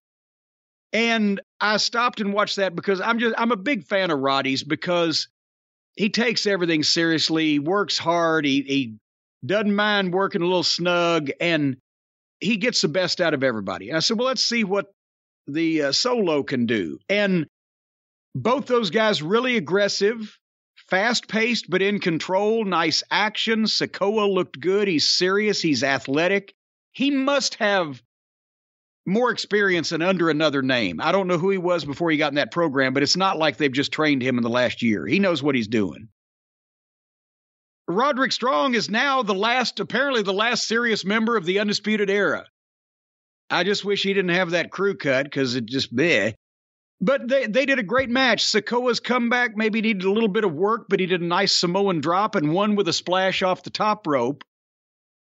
These two guys honestly, they used to fit in NXT. Now that they've botched up NXT, these guys would both fit right in in the you know there's two rosters in AEW. There's the serious roster and then there's the the best friends roster where everybody gets their job because they're best friends with somebody can give them a job. Both these guys would go on the serious side of AEW and they would prosper better than they are in this environment. Um, but then, and I know you didn't see this program because your DVR, your DVR said "fuck you." No, my DVR had compassion. my DVR had compassion for me. I didn't record it. Is it what are you asking me to do here? Record NXT? Are you out of your mind? So I, I'll fill you in. Anyway, um, the match that I wanted to see was Braun Steiner against Robert Roode. And they're, of course, they're promoting Steiner and Ziggler at Stand and Deliver this coming Saturday, WrestleMania weekend, which is, we got to see that match. Even I don't know what else is on Stand and Deliver, and I don't think I would care to stand for it, and I don't believe they're going to deliver, but we're going to see that match at least. I, again, I'm looking at, at Braun Steiner here thinking the only competition if you can use that word that that the WWE has is AEW and the guy that's challenging for the NXT the third brand title this weekend Bronsteiner, looks like a and would be a better world wrestling champion right now than AEW's champion Adam Page. Hey, did And you, it's- Go ahead. did you see the thing on Twitter the other day? Someone asked me a question, and I decided I'll answer it. Who felt like more of a world champion, Kenny Omega or Adam Page? Twinkle Toes. And I wrote Omega. You got to be Yeah. honest. He felt he was treated like a world champion. He felt like one. Adam Page. Acted like one. He had his fake Nick Bockwinkel out there, and the invisible hand job, Don Callis.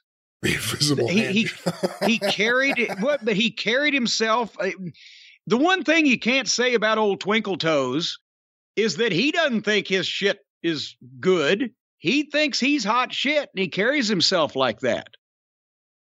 And he had the he had the look and the suit and the the manager, and they made over him like a champion. Much more his matches I didn't like, but the aura was much more champion like than Page. And and I, I look at Steiner and I I was managing guys against Kurt Angle in Memphis at the same stage of Kurt Angle's career as Steiner here. Same time about six months. Maybe not even quite, maybe a little bit more depending on the time frame. Steiner blows Kurt Angle away at this same point in time. And not not with athleticism they were both freak athletes but i'm talking about with the ability not only to do moves but also the facial expression the timing the stuff you're doing the physical charisma that makes somebody want to look at you. Steiner's head of angle at this stage of the game the only person that i have seen and younger. this and and younger and the only person i've seen that was this natural as steiner to begin with uh, maybe ever was The Rock. So anyway, that's I'm just uh, this was a great wrestling match. Roode even when he's getting the heat on fucking Braun Steiner, he did Scott Steiner's bicep pose up up up dropped the elbow did the push-ups the announcers couldn't be specific well look what Roode's doing when you think of Bron Breakker or whatever you think of, I, I don't know what they were saying. They could they even called a Frankensteiner a Frankensteiner and couldn't mention Braun Steiner's family. Uh, Robert Roode is almost the perfect pro wrestler. Just no weak point whatsoever, except unfortunately the the way he's been booked for a number of years. Because I understand a good athlete can can do moves and Roode can lead, but Steiner just has every he seems comfortable. He gets the little shit already, and he has that magnetism. And then finally they had a nice match. Roode goes for a double axe handle type thing off the ropes. Steiner catches him, powers catches him in midair, hits the power slam one, two, three. And just great. And then Ziggler came out and caught Steiner from the blind side with one super kick and laid him out and taunted him just the right amount of time. Boom. This was this was my my second favorite thing on TV all week from anybody. And there was one more thing, Browner. Do you have any questions about what I just said? I don't have any questions, but I am looking forward to seeing him against Dolph Ziggler there are matches I'm looking forward to. I'm really dreading the entire WrestleMania weekend overall, but there are specific matches I want to see, and that's one of them. There's like one match on each show. Yeah, pretty much. One match on Ring of Honor, one match on Stand and Deliver, one match each night of the two night. Yeah. Um, but the other match on this show, Walter against Duke Hudson. And I was ready not to like this because Duke Hudson is he's another guy. Everybody in NXT now is either from the UK or Australia or New Zealand. Not that there's anything wrong with that, but he's as big, he's as tall as Walter and pretty much probably weighs close. And I didn't think this was a good matchup visually, but at the same time, Walter just took matters in his own hands and just did the the perfect thing that he always does every time he's in the ring and can escape the clutches of the writer's verbiage and booking everything he was making his slams look impressive. Duke Hudson can't punch, save his life. His punches are the shits. Walter hit one chop in this thing. I've never heard anything like it. The people started chanting holy shit from one pop or from one chop. It sounded like a clap of thunder rather than the rifle crack or the smack or whatever. It was deep, and immediately you saw Hudson's chest just turn red. And Walter, in a singles match that he can control all the way, he's almost flawless. In the six mans, and there's other shit going on. But this match, he beat the guy up, he chopped him, and he power bombed him one, two, three. The guy got some offense because he was big and he, you know, he he didn't. It was right. Again, Walter knows how to do him and this guy got the right amount of offense without it being ridiculous that Walter's bumping for a nobody. Who's uh, Walter working go with? Ahead. Who's he working with at the uh, Stand and Deliver show? Well, that would be L.A. Knight, I oh. believe. Because, well, here's the thing. It, what they did next was here comes L.A. Knight. And they do a promo confrontation, and Walter goes, You're lots of talking, very little skill, right? And so good old Eli, LA, he nails Walter and Imperium attacks uh, LA Knight, and they get literally two seconds of heat. And here come MSK running all of a sudden. And they make the big save. And they all guess who the last guy in the ring was that got beat up? Walter? Walter. And they all beat Walter up and he bailed out. So they did a great segment. And by the time they finished with it at the end, they ended up back at the beginning, negating all the work they'd done for the previous 10 or 15 minutes. Well, what's more WWE than that? There you go. And and the main event on the program, Brian, I know you hate you missed this. The finals of the Dusty Classic. Kay Lee Ray and Io Shirai against Wendy Choo and Dakota Kai. Kay Lee Ray and Iowa Io Shirai against Wendy Choo and Dakota Kai. Kay Lee Ray stop. and Io Shirai against Wendy Choo and Dakota Kai. You got to do it as a rap. You're doing it as a song. Do it as a rap. Well, Kay Lee Ray, motherfuckers, and Io Shirai, cocksuckers, against No. Wendy Choo, motherfuckers, and Dakota Kai. Assholes, I don't fucking know. That's not how it works. This was the main event on a show with Steiner against Roode on it and Walter wrestling. And that was the finals of the Dusty Classic. And there, so that was the main event on the program. But yeah, Walter, thumbs up. Steiner is the future. Roode is almost perfect. And Solo Sikoa needs to get the fuck out of there because he's too good and athletic to be stuck in this fucking land of embarrassment. Did they do any kind of big ceremony for the Dusty Classic finale? I didn't watch. as soon as I saw what the match was, I said, fuck, I could save 15 minutes. And boom, there you go. But that was that. Um Did you watch any SmackDown? I did, and I want to commend my current cable company, Xfinity, because the fast forward function once you DVR certain shows, it has I think it's like Smart Stop, where you can press fast forward and it'll stop at the end of the commercial break, so you can see if you want to keep fast forwarding or watch what's there.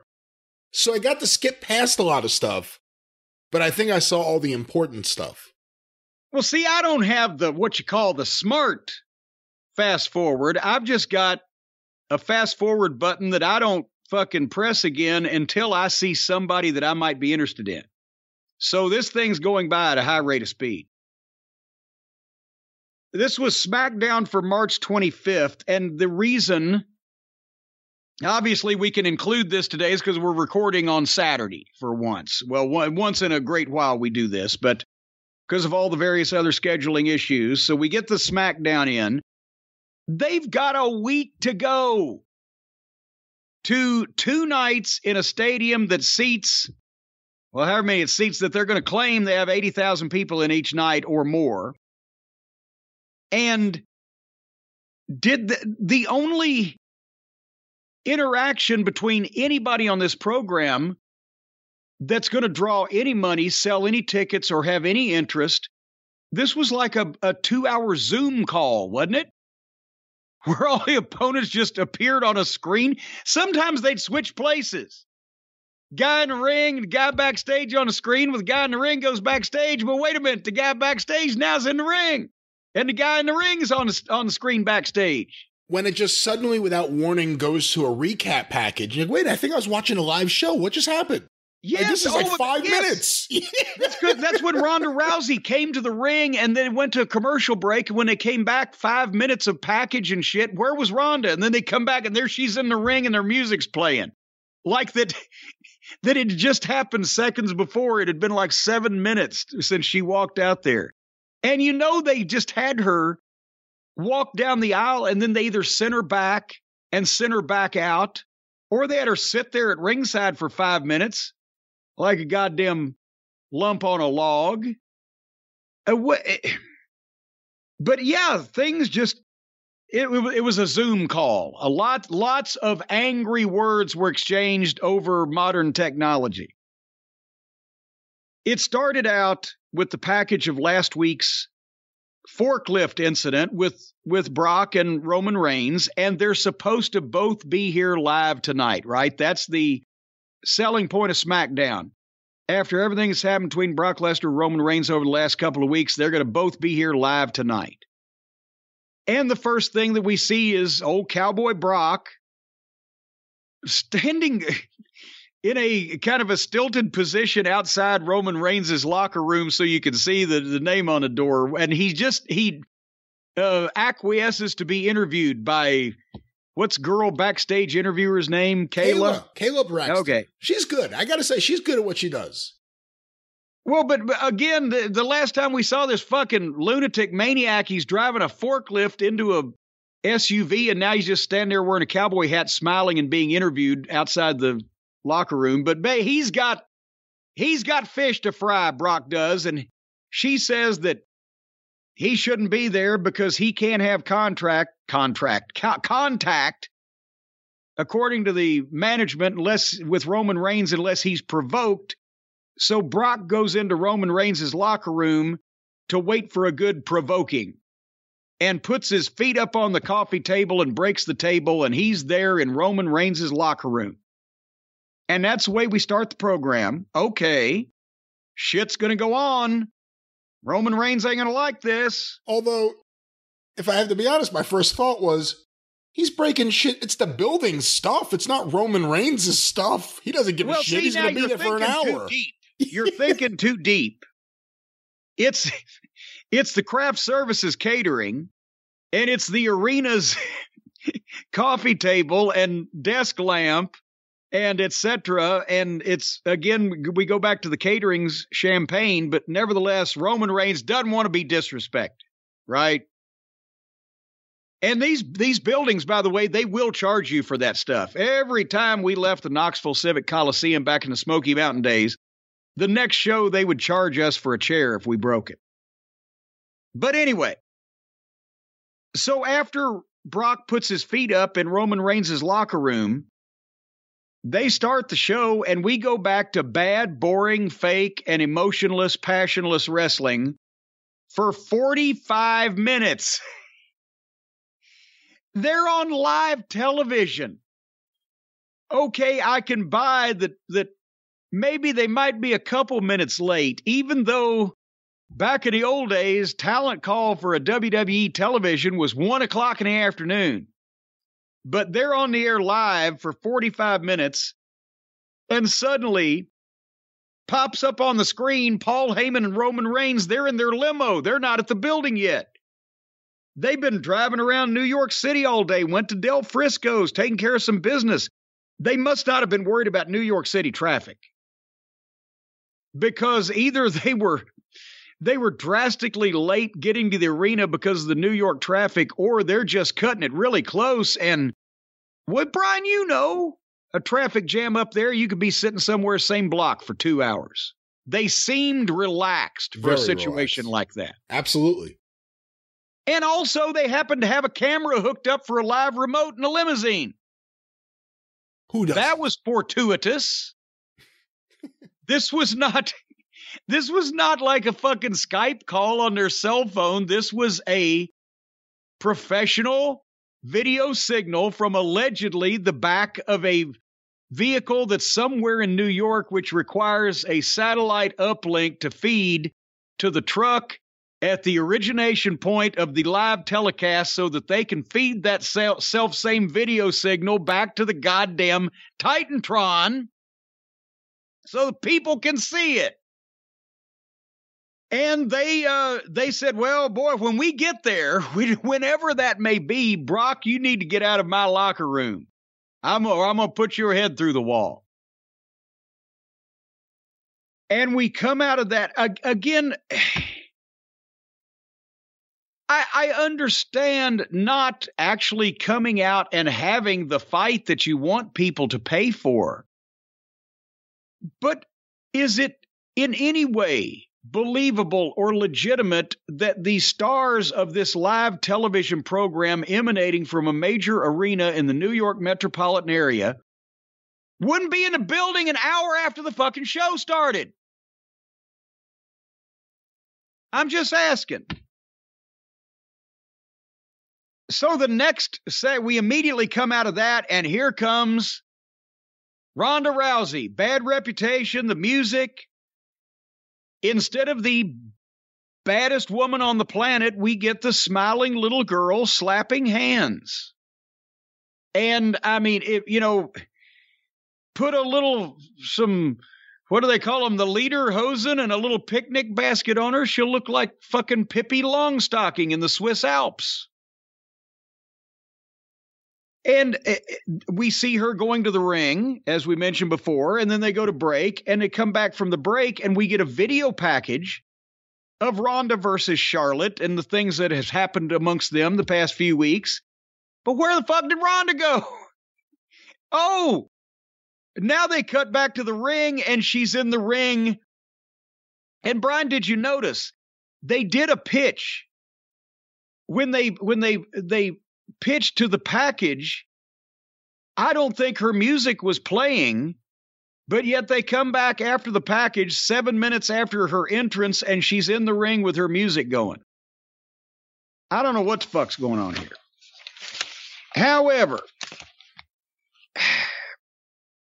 again, I'm I'm over Ronda Rousey now. Between the she had a mystique, she had an aura, she had the record of quick shoot wins that was followed up with a tremendous debut with Angle and Triple H involved. And she was somewhat protected as as one of our researchers out there in the cult of Cornette pointed out she's had 32 matches on her original run in total in front of people.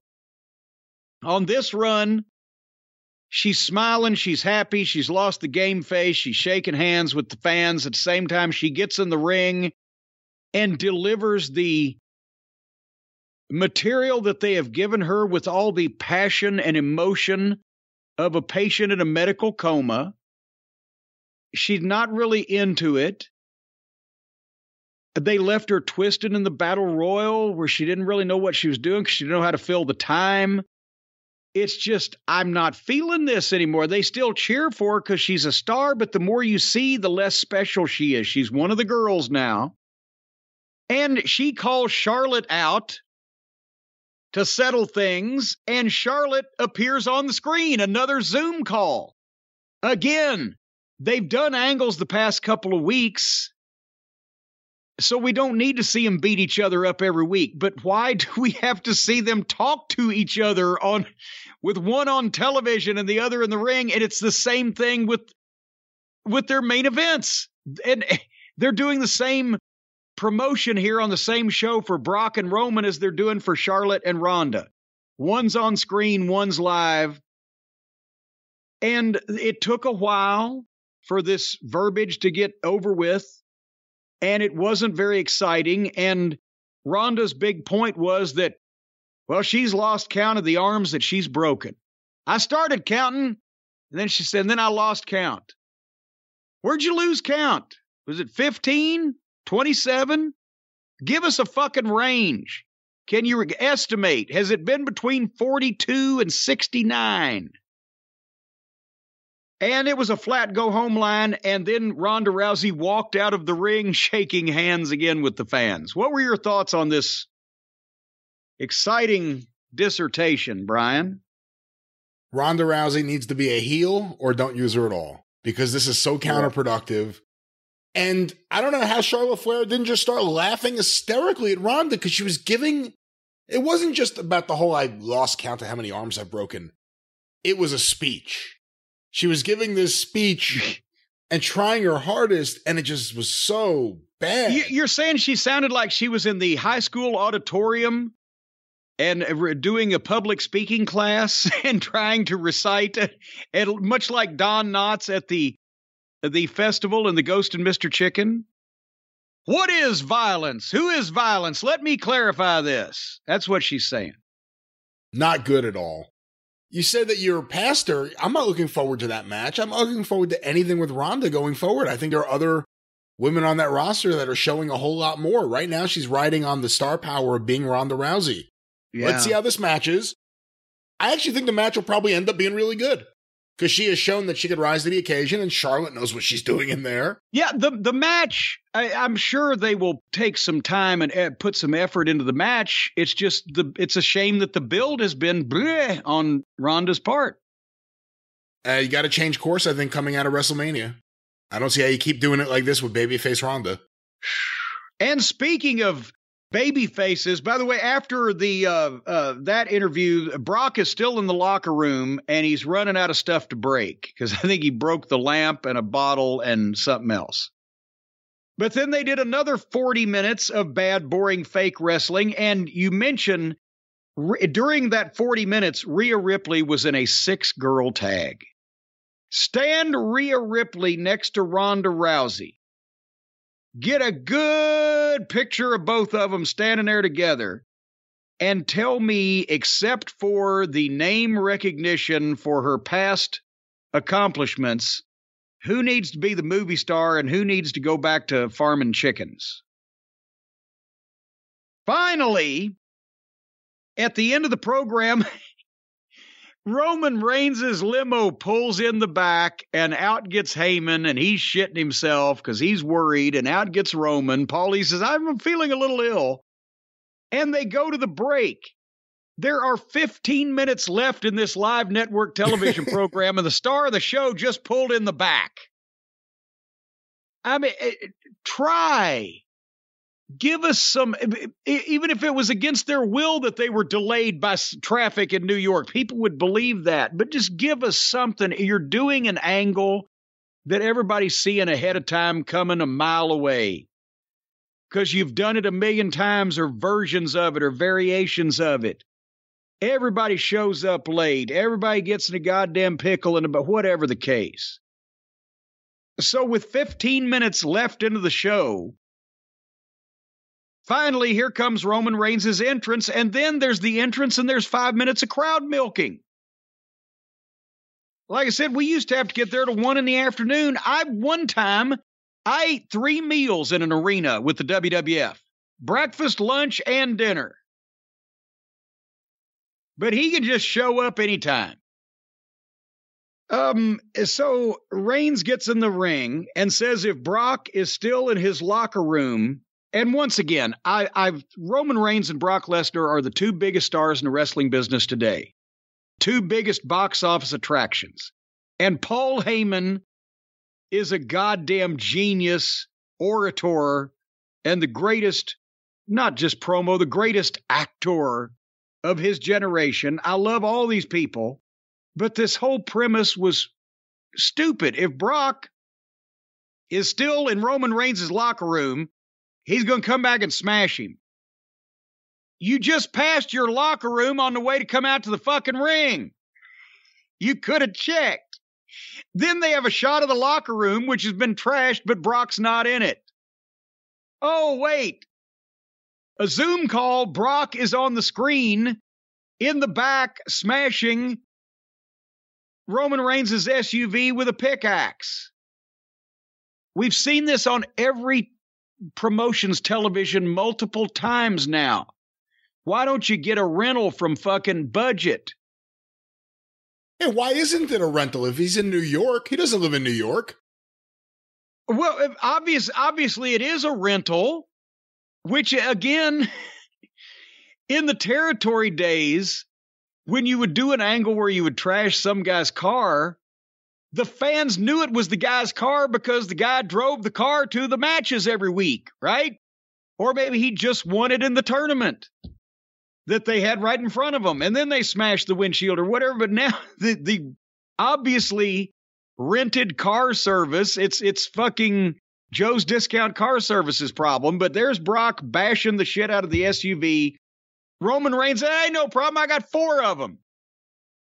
Are they all four in Pensacola where you live? Wasn't that a long drive to bring one of them? I, I, blah, blah, blah. Then Brock starts walking.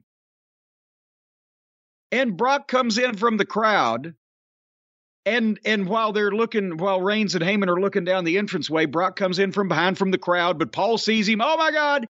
Brock stands up on the desk. So everybody in the building, this is a great visual. Brock's on the desk, Reigns and Heyman in the ring.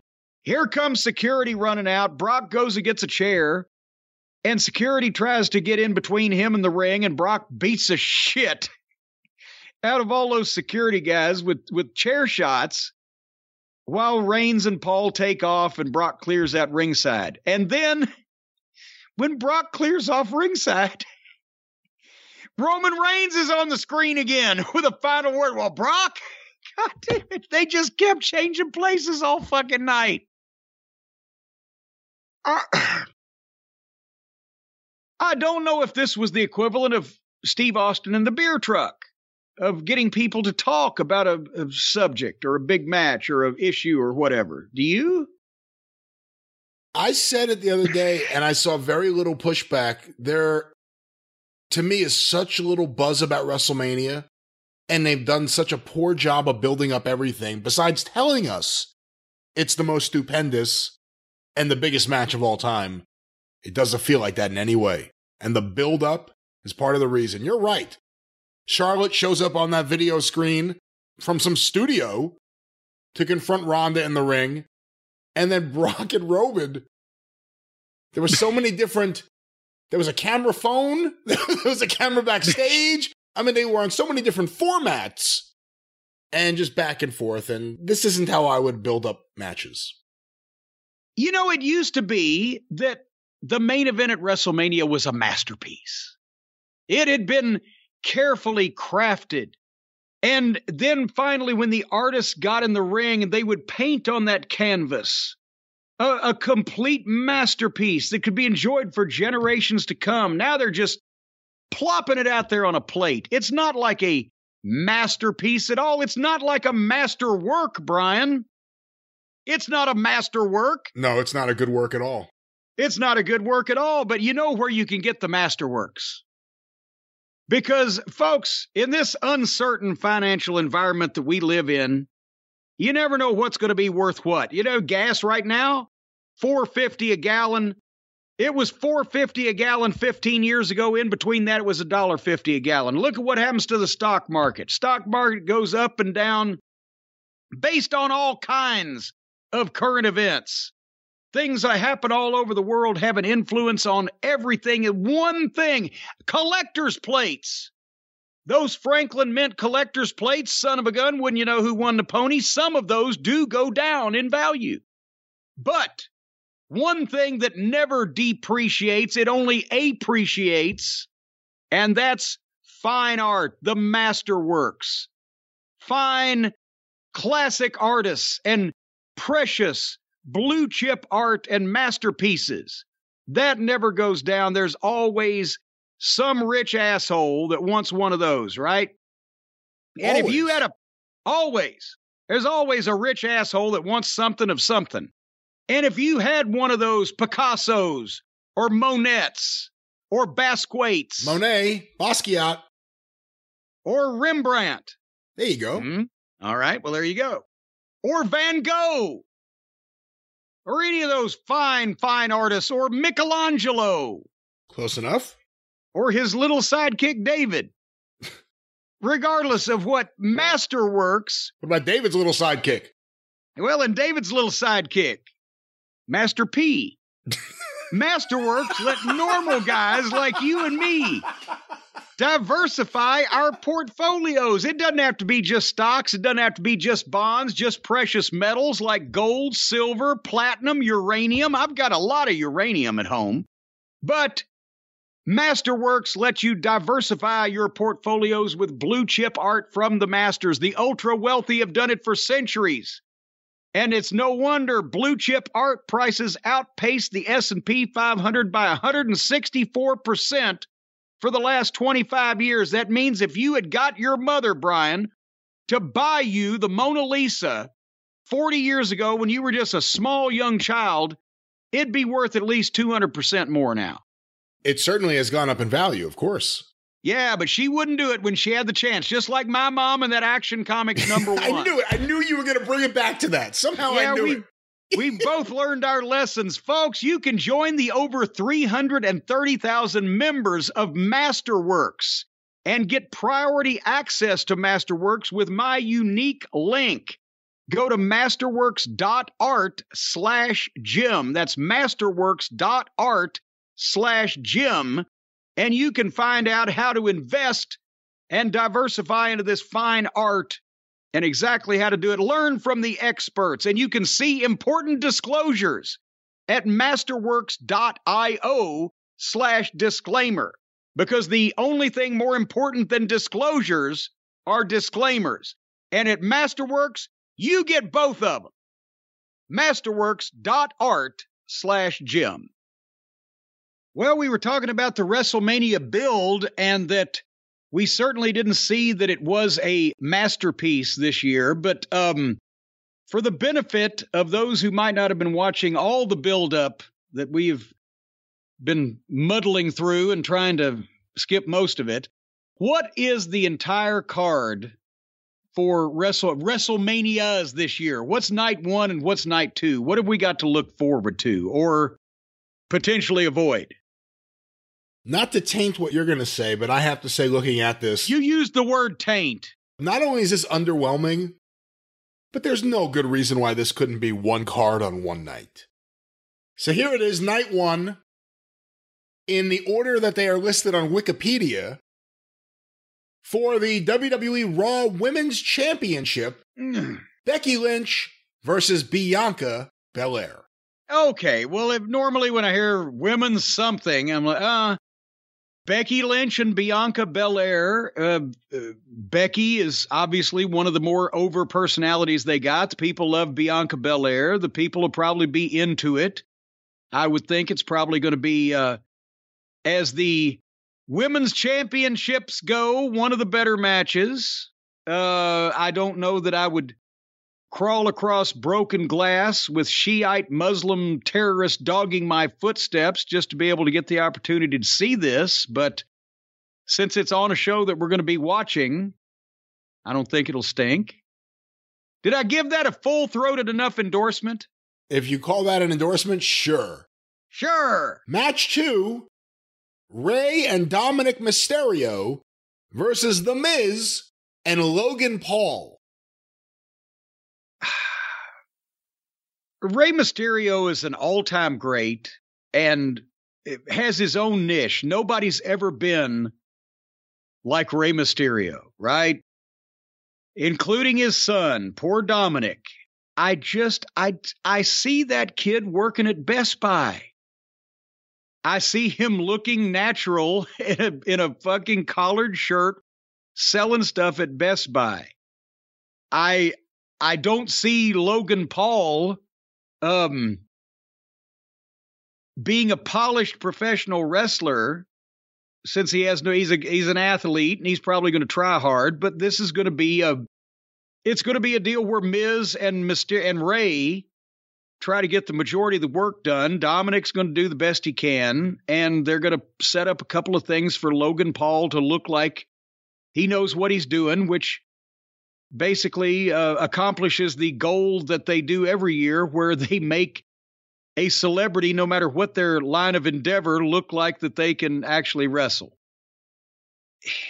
I know logan paul's a big deal but is, is logan paul against the mysteria? Just because logan paul is on a wrestling show is that going to do box office bonanza business or would it have have had to have been logan paul against somebody that they may believe and want to see kick Logan Paul's ass.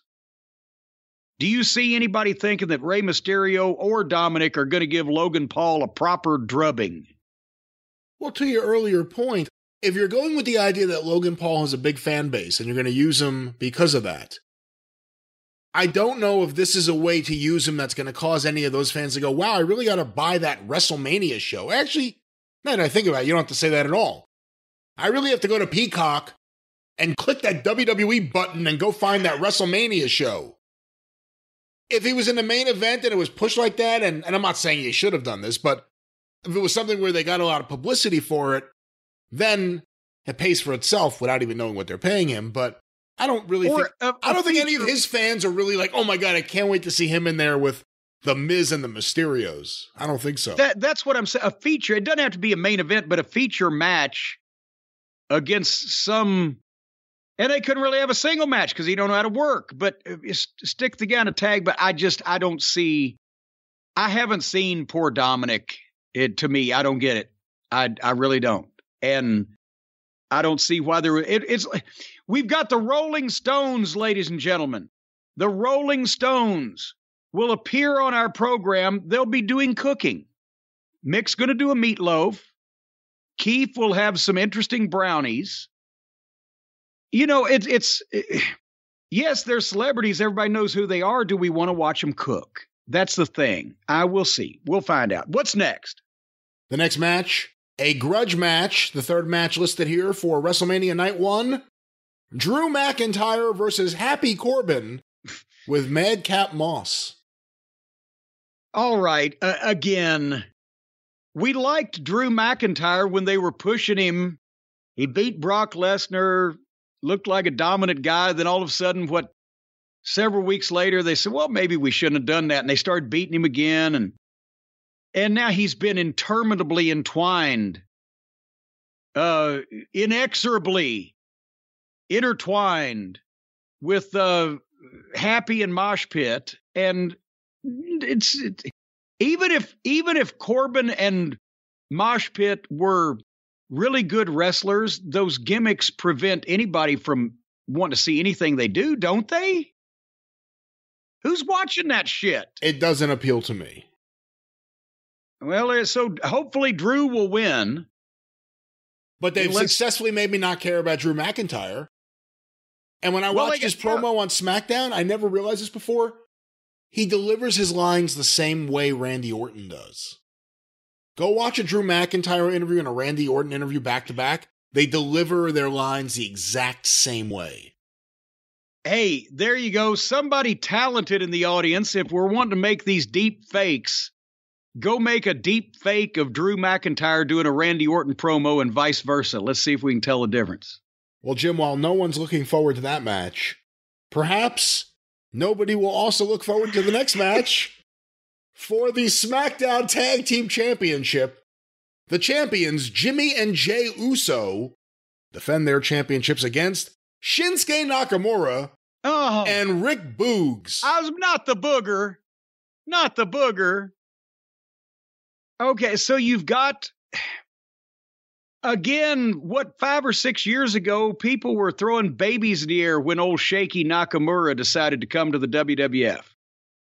And now he looks like an elderly, potentially physically infirm, spastic Japanese fellow being played to the ring by a fucking tie-dyed, muscle-bound, you know, guitar player named Booger. And there, there's the Usos. That's for one of the how many tag team titles they have now? They got SmackDown, they got Raw, they got it. One of the three tag team champions in the company. well, there's also women's tag team champions. Don't forget that. I'm oh, I'm sorry, one of the six tag team. You're talking me out of wanting to watch these shows. Now you realize Well, this. hold on, hold can on. Can we can we rethink WrestleMania? Let me talk you back into it. Match five on night one of WrestleMania 38, as some may know it, or I think as Vince McMahon says, don't use any numbers. For the SmackDown Women's Championship, Charlotte Flair defends against Rowdy Ronda Rousey. We wanted to see that a lot more in concept than we have in execution. But as we mentioned a little bit earlier, the match still will probably carry the day, even if the build has been rotten.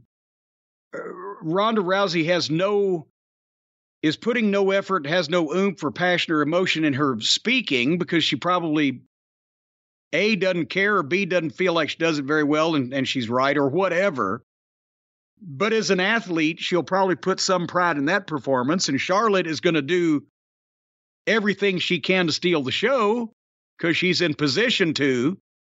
As I told her dad one time in the airport the night after his match with Luger on a Clash of Champions, you stole the show, but it was petty theft.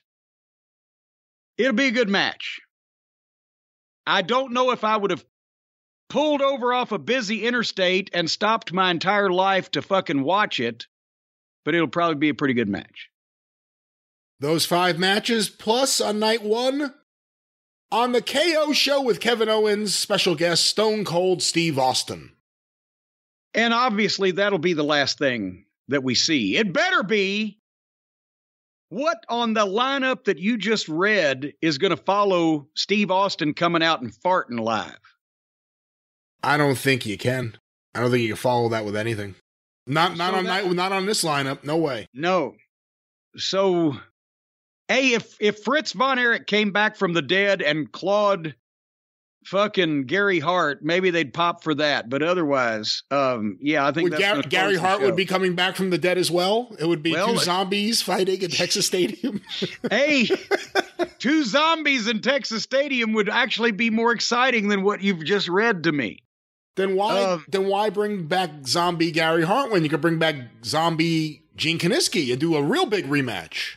Well, because Kiniski didn't have as much heat as Gary Hart did. Well, that's true. They might have wanted to see Fritz win the world title from Kiniski, but they didn't want to see him just hospitalize Kiniski like they want to see him hospitalize Gary Hart. So if you're going to book a zombie match, Brian, go for the heat. Well, let's see if night two will make you feel like a zombie who needs to be hospitalized. Jim, a fatal four way. wi- I wish we had a defibrillator sponsor because I'm going to need some kind of shock therapy about halfway through this thing. a fatal four way tag team match for the WWE Women's Tag Team Championship. Oh, The champions, Queen Zelina and Carmella, versus Sasha Banks and Naomi, versus Rhea Ripley and Liv Morgan, versus Natalya and Shayna Baszler. So what you're saying to me is if that's the first match on night two, I can pull a Roman Reigns and Paul Heyman and show up late. Well, no, I don't think so. I think this is WrestleMania. You have an obligation. You have to watch all these shows. It's WrestleMania.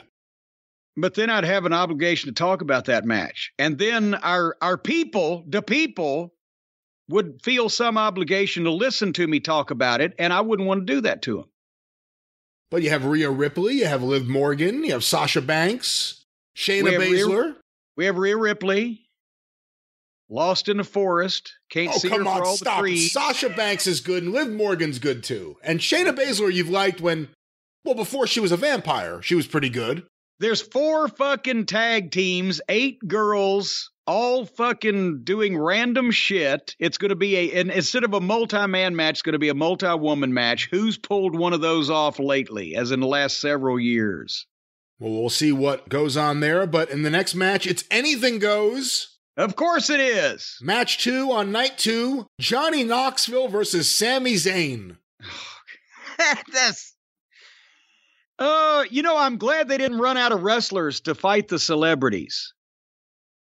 I mean, what you know, again, Sami Zayn is going to try to come up with, and he's not a stupid guy. He's going to try to come up with all kinds of shit that this fucking goofy middle-aged moron, uh, reality, not even reality. There's nothing about Jackass that was real, um, except their lack of mental capacity. He's going to try to figure out some shit the guy can do. And the guy, it's going to look like some green mark fan doing wrestling shit and high risk stuff because that's his gimmick. And I just refuse to believe that there are any fans of Johnny Knoxville or anything that he's ever done that would cause them to want to go out of their way to see this program. Fucking idiot uh, over a crew of complete idiots. I do think he has fans. However, if you were going to use him in a WrestleMania to maximize his potential, it probably should have been 15 years ago. Not now. From the from the looks of him, maybe 20. Maybe 20. And didn't he he's the one that came out and said also he got a bunch of brain damage doing another one of his jackass stunts. So now they're they're awful uh, strict on the wellness program, except when some jack off that's never wrestled before, but he's been on a TV show comes in and wants to jump off something. Oh, sure. Turn your fucking medulla oblongata into a pile of jello. We don't care. It's publicity. Well, we will see how the wellness program is applied to the next match. Pat McAfee versus Austin Theory. Okay, I'm actually looking forward to that. Because Theory obviously is a prodigy, and Pat McAfee, we saw him, what, he had two matches. And one was Adam a multi man match, but the other one with Adam Cole, he carried his end and more. So I and he loves the business. He's actually had training. He's trained under Rip Rogers on his own before he even got involved with the WWE. So that'll probably be interesting. And Theory, even though he's green, you can't lose him. They've they've tried to lose him, and he sticks right with whatever. So if you know if he can hang with Finn Balor, I would think that he would uh, he'd be able to uh, get something out of Pat McAfee. Match four on night two of WrestleMania, a triple threat tag team match for the Raw Tag Team Championship. Wait a minute. You just, oh, there's three of them where there's four in the other one. right. Well, the champions, RK Bro, comprised of Randy Orton and Riddle, will take on the Street Profits of Angelo Dawkins and Montez Ford, as well as Alpha Academy, Chad Gable, and Otis. There are parts in there that you could actually pull out and put together something with, but all of them together at the same time. Eh, I can't be sexist, so I said the same thing about the multi woman matches. I'll say about the multi man matches. Nobody does them well, so I don't know why they keep doing them, doing them at all. And this one will be another one. Well, speaking of another one, in a grudge match, Edge takes on AJ Styles. Uh, you know, this could be what do they call them? A sleeper? Uh, not to put you to sleep, but it both those guys are incredible talents in the ring. I don't know, the the, the writers took over and suddenly Edge lost his mind and you know, b- tried to kill AJ because he what was his reason? He wanted the best AJ, so that's why he's going to make him mad or whatever the fuck. He was a beloved veteran that came back to get even along with his wife with nasty heels, and now two months later he's goddamn a lunatic.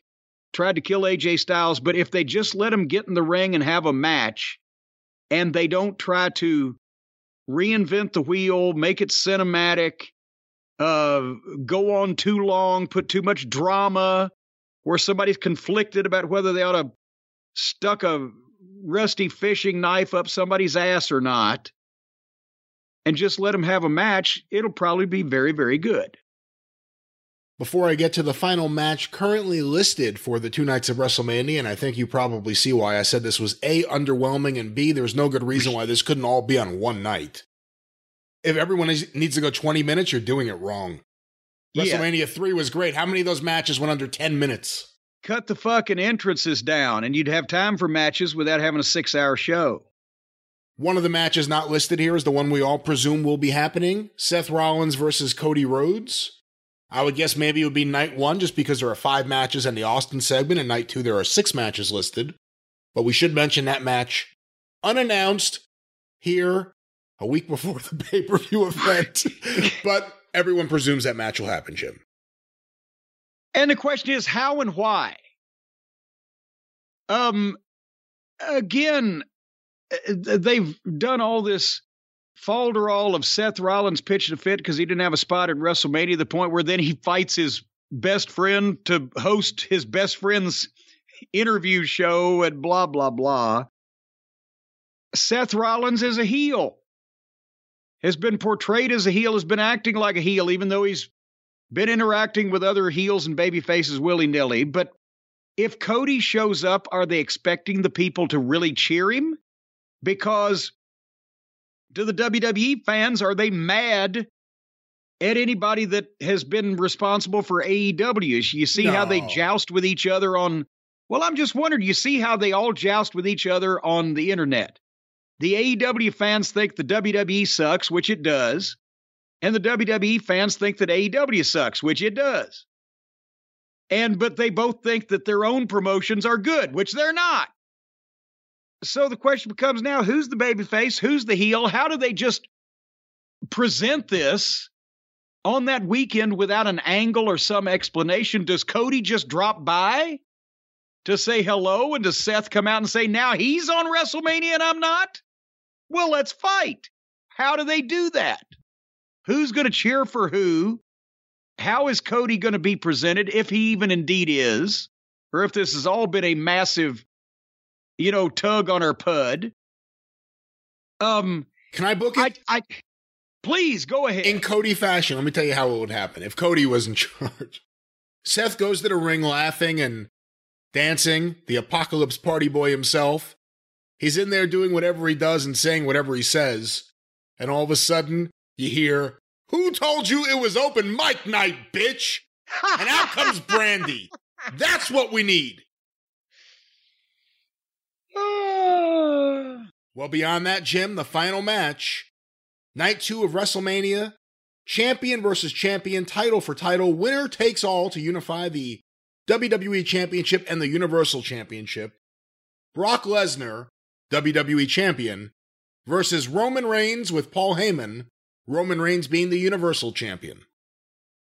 And obviously, this is what's drawing any money that's being drawn, and it's what most everybody wants to see. And how's it going to come out? And of course, uh, again, even though I'm looking forward to something, I have a feeling they're going to fuck it up after the fact by doing some kind of screwy shit where there's still two champions or where they re-establish a secondary champion or whatever.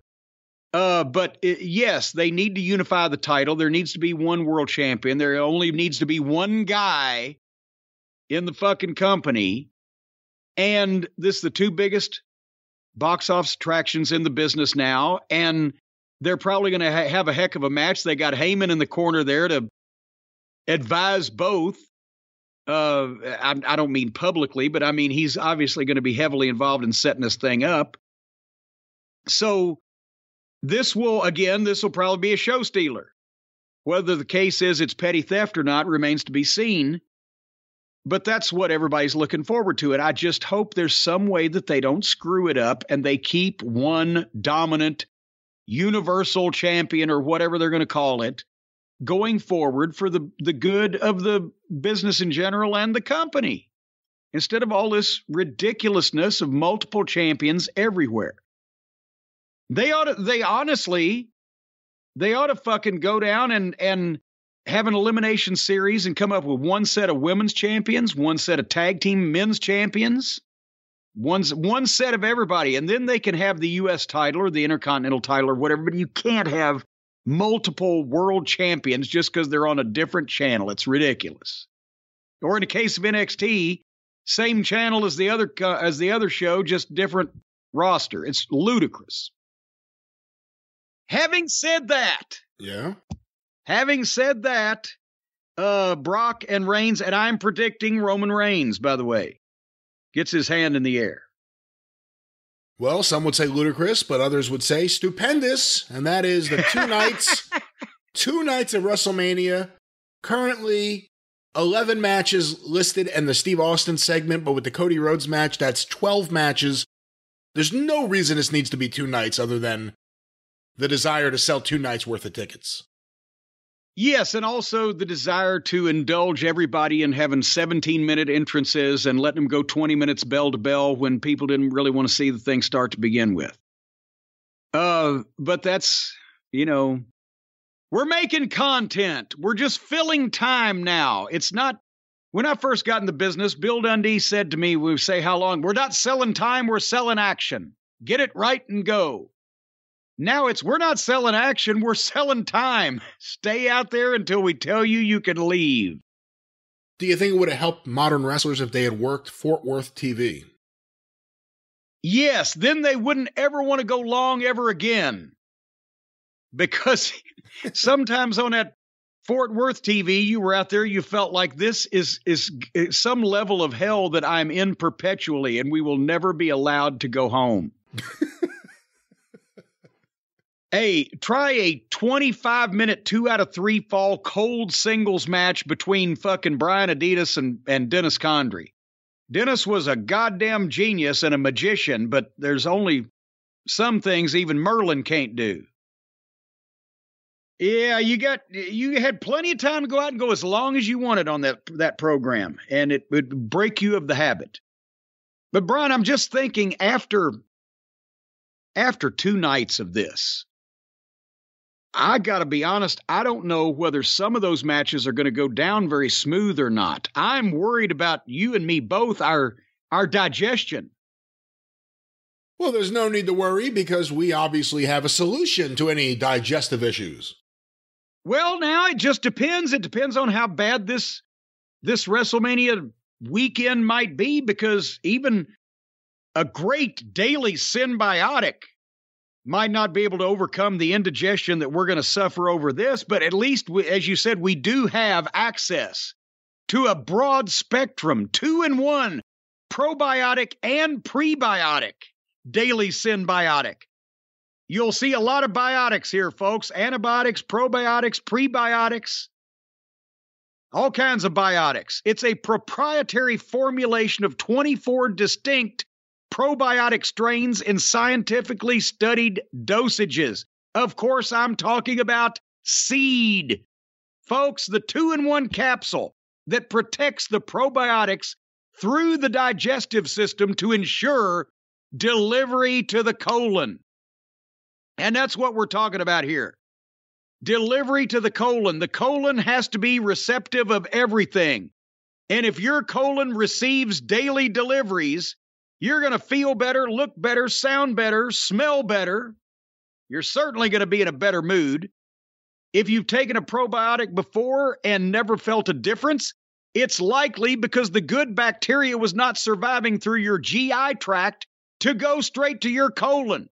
Well, folks, I'm here to tell you right now, in the most forceful way, that if you listen to Brian Last and Jim Cornette, you will have things delivered to your colon on a regular basis, right straight through. No detours, no stopping, straight to the fucking colon. Because a daily symbiotic will support benefits in and beyond the gut. Seed will support ease of bloating. If you start bloating up until you're floating like that little delinquent in Willy Wonka and the Chocolate Factory, you don't have to start burping and farting because seed will ease your bloating. Augustus. You won't. Yeah, that's what his little prick's name was. Little prick. Yeah, well, he did what he wasn't supposed to do.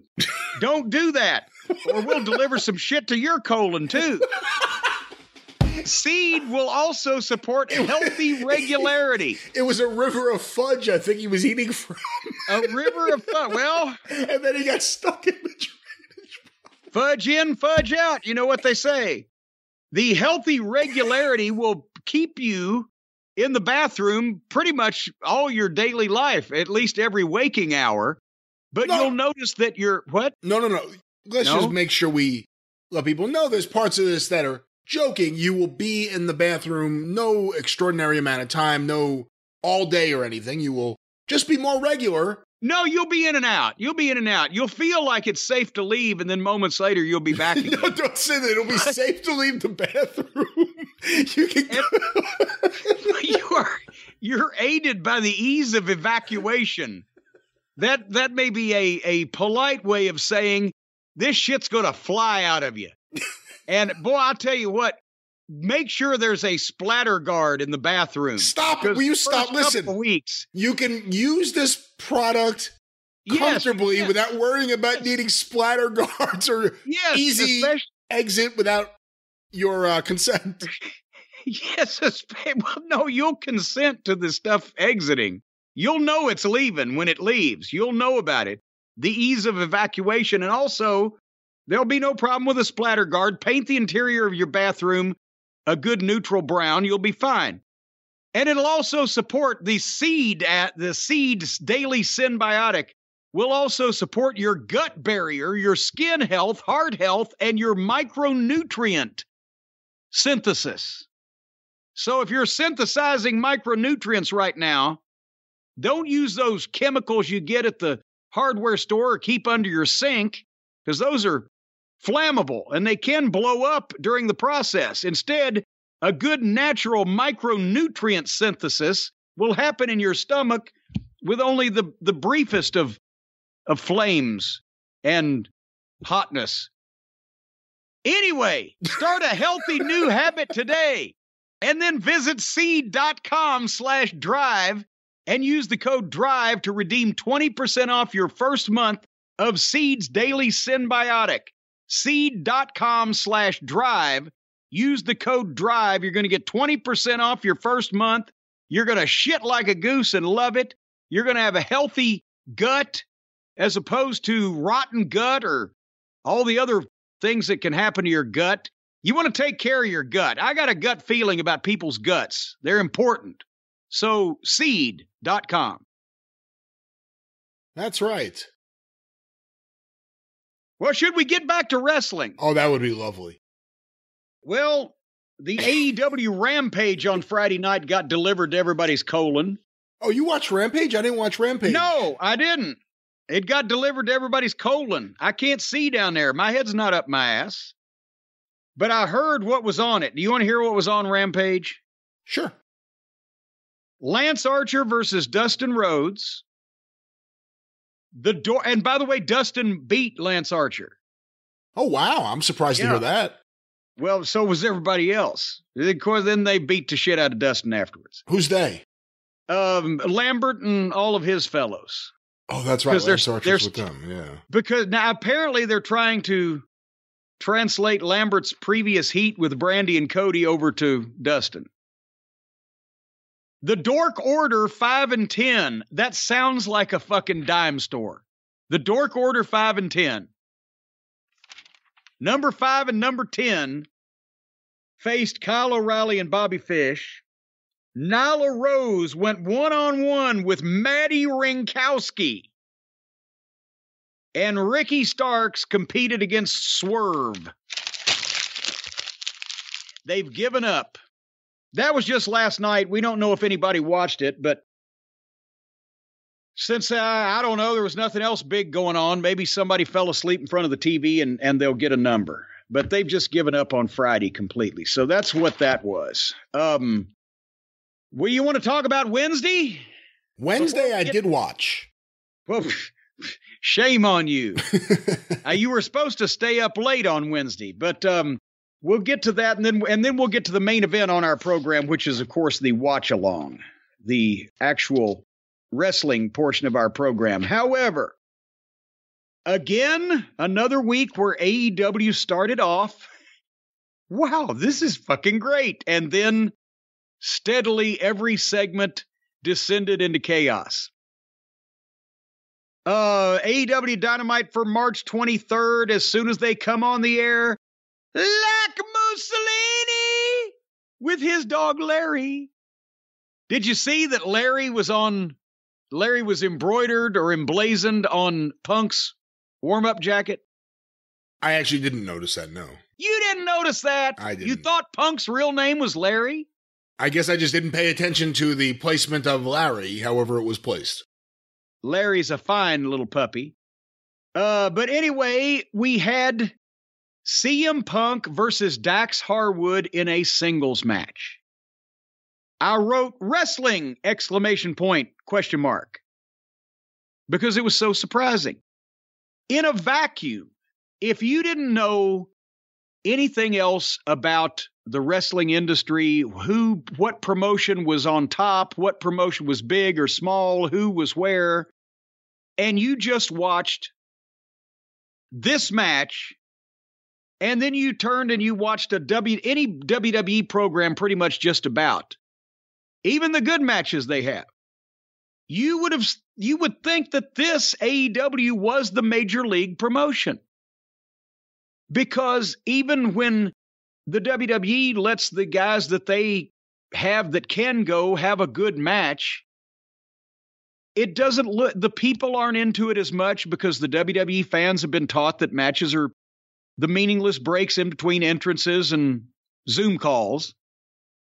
This had two quality professionals, experienced veterans, one guy a major name, the other guy should be a major name, but his the booking of him has been rotten. Um, the people were into it. You had announcers that sounded like eh, you know that every once in a while they they were calling a wrestling match, unlike on the other program. Just in a vacuum, just watch this match and watch anything from the WWF, and you would think AEW is the major league. And then you would watch another segment of AEW and go, what the fuck was I just thinking? Every time they make a good impression, they have to put shit on the same show that will negate that. So let's talk about the positive first. Obviously, again, Punk and Dax. I mean, eh, I don't even need to recap the match. It was everything you would expect. Dax works like a heel. Punk had the fucking people behind him as a baby face. Everything made sense. It looked sharp and snug. It was a contest. There was no ridiculous tumbling.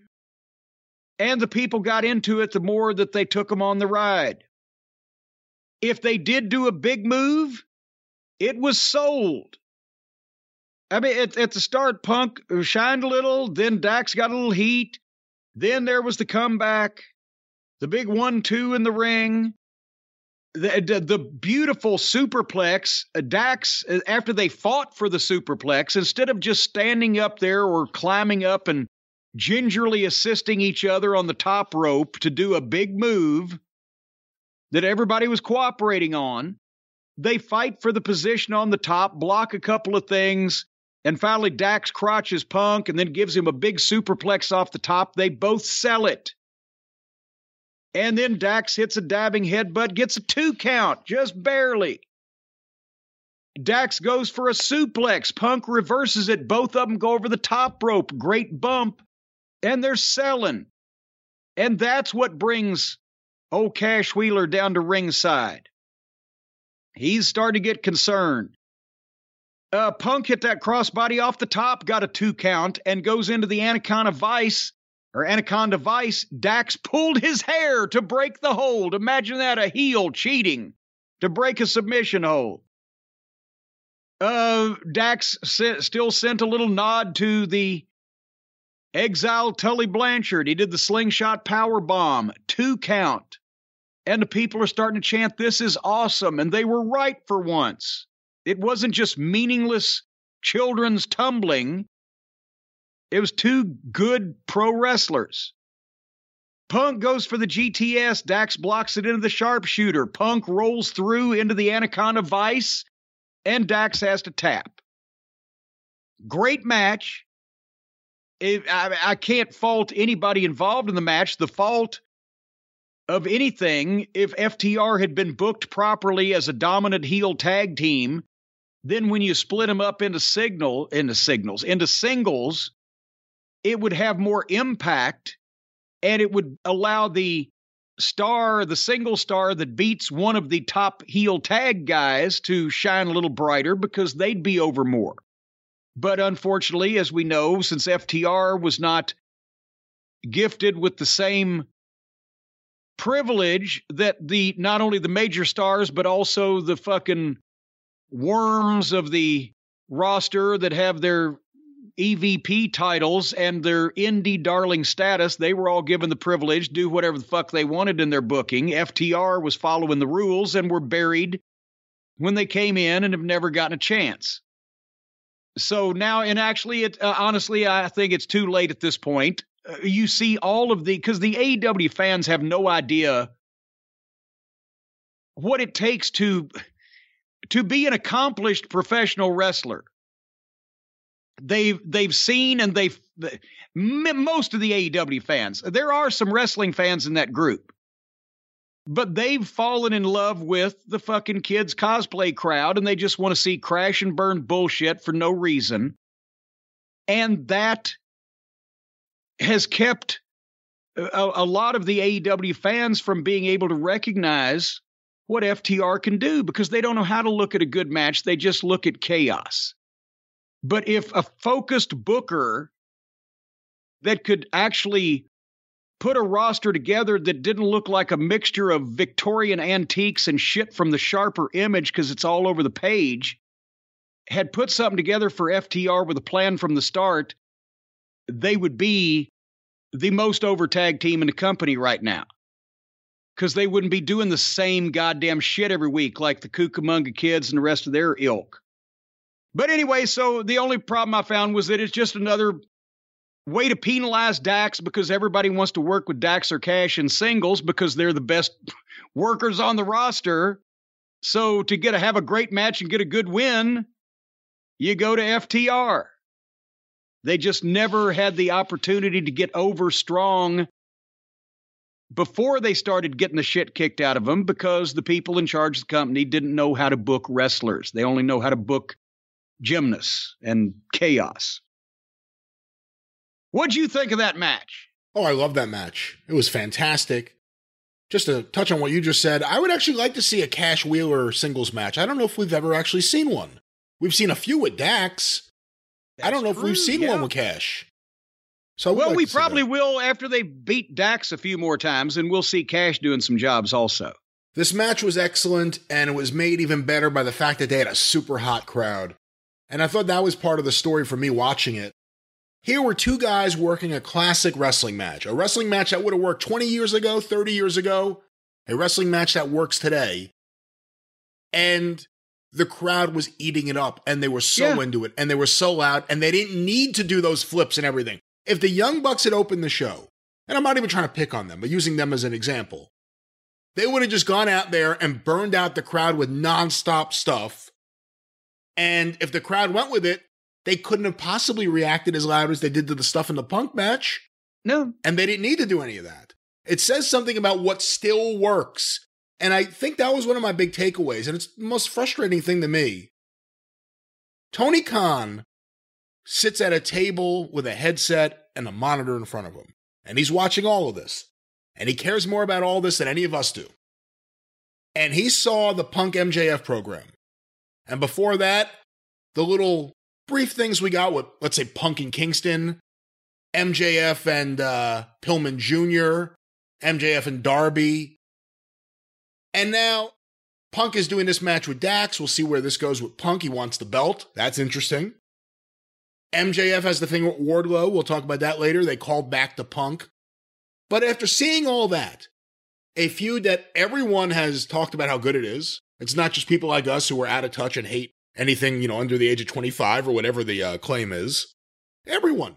Everyone talked about how good it was the matches, the feud, the logic, the promos, everything.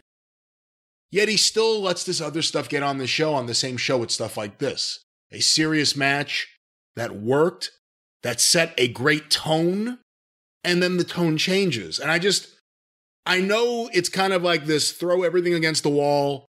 You know, it's the wrestling circus. We have the elephants. In a little while, we're going to have the clowns, and then we'll have this. But when something works so well and it sets the tone so well and it keeps working, every punk segment, every MJF segment, some other guys are hit or miss, but there are at least two guys that are doing it. Why can't the whole show look like this? It works, even their fans like it. But instead, well, you and you missed one. Bryan Danielson. well, I don't. I didn't Hold use on. Bryan Danielson because they have Yeah. completely cooled Yeah. him off to Yeah. me, and I was as high on him as anyone. That's the point I was making. You are you're talking sense there, Brian. You're saying sensible things, but you're not dealing with sensible people. As we will talk about here in just a few minutes, this company had the absolute best in-ring heel in professional wrestling and have just figured out a way to fuck that up. So you can't mean to tell me that you think just because Tony is seeing shit going on in front of him that he's going to fucking realize what he's seeing in front of him. Because no, he can't. Because he's like the guy that wants to put the fucking antique Victorian vase next to the goddamn electronic fucking potato peeler from Sharper Image. He does it. He just picks, he collects things.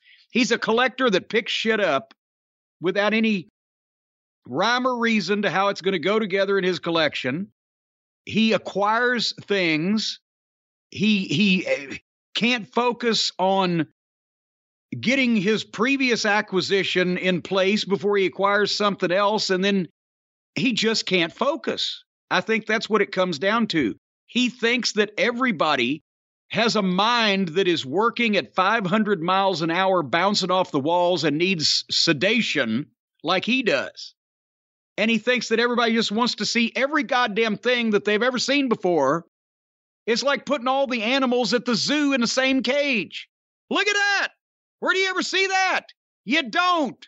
For good fucking reason. Half of them about to get eaten. It's just a mess. And the individual talents that are given some type of fucking leeway to do their own shit most often shine through, except when it's the comedy half of the program. Anyway, I, And you brought this up, match, go, go ahead. and you brought up the commentary. I just want to say one other thing because I've been really, really negative on Schiavone being on commentary right now. I just don't think he adds anything. He's just saying things that are, I'm so excited to be here. He should be the interviewer. That should be his full time role. He's fine in it. The fans love him in it. I think if Schiavone was off commentary and just doing interviews, it would help a lot. Now, you still need someone. I'm not a fan of a three man booth, but you definitely need someone to buffer between JR and Excalibur. Oh, but I God. don't. I don't think it should be Schiavone. He's adding nothing to that role. He adds something to the interview role. Well, I agree with you there. I wish uh, the the buffer between Jim Ross and excrement would be a large Ford pickup truck that Jim Ross was driving, and excrement was a jaywalker. So anyway, we we oh, and by the way, Jericho. Now you got to admit, he hurt us. He hurt us. He went on a diet. He's cut the carbs. He's lost some weight. He's got a nice fake tan. He's colored his hair. He's looking better physically. Whose hair? Uh, Jericho's hair. He's colored it. Whose hair is it? Well, I it, he bought it. I don't know who it, he bought it from, but it, he owns it because he paid for it. But now he's also picked up three new stooges. He this whole group around him is meant to just be a spotlight for him because I'm sure he's told these guys he's going to get them over, and they're happy because now they've got a spot. But it's going to be that they get the shit kicked out of them, and so that he, if people don't kick the shit out of him, and he's it, basically it's Moe, Larry, and Curly with Jake Hager, the nasty wabbit, and the Jericho Appreciation Society. Is are these main event fellows? And they didn't try to make them main event fellows before they put them in this thing. They brought them in out of nowhere. They put them on every television. They have not won a fucking match. They've been beaten by everybody in the company. I'm sure they won something on YouTube. I'm talking about in the real world. I love these fucking, they continue, the AEW fans continue to say, well, you have to watch the YouTube and the dark and the elevation and the this and that. No. If it ain't on fucking national goddamn cable television, it must not be important. I got a limited amount of time. So they everybody in the company beats them, and then Jericho brings them in to change their name and make stooges out of them so that everybody can beat them instead of him. And there's Magic Mike and fucking Daddy Luke and Cool Whip Parker and That one guy though, Magic Mike or, whatever his fucking name is, the one with the big head. He's got personality. Yes, I don't know yes, what he he's saying or what he's talking about, but he's got personality. Daniel Garcia, if he didn't open his mouth, he could look a little intimidating because he looks like the like like I said, like a soccer hooligan. He looks like a fucking Yeah. classic skinhead out of uh, you know, the fucking ska movement. I'm not saying a skinhead in terms of being a Nazi or anything, but like he just has a look. You could see him starting a fight in a bar until he opens his mouth. And then it's like, oh boy. Whatever he's reciting, don't do that again. And I'm already getting sick of all Jericho's catchphrases. Well, they're trademarked though. That's Um, not entertainment, Chris. but it- That's well, we'll- not entertainment. We'll see more of that in a second. But anyway, so they follow the next match, they follow CM Punk versus Dax Harwood in one of the certainly 10 best singles matches they've ever had in the company. With an eight man tornado tag team match, all eight guys in at the same time with no disqualification. Lazy booking.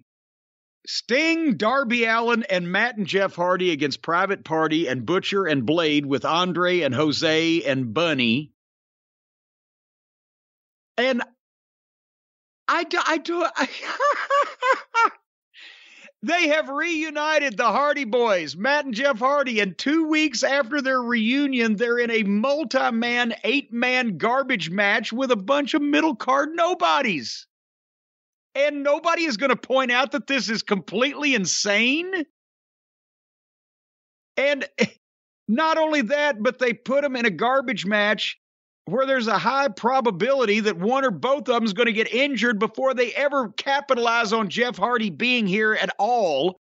It didn't help the ratings. They still did a million people, the same million people they do every time they hotshot something. It isn't on pay per view.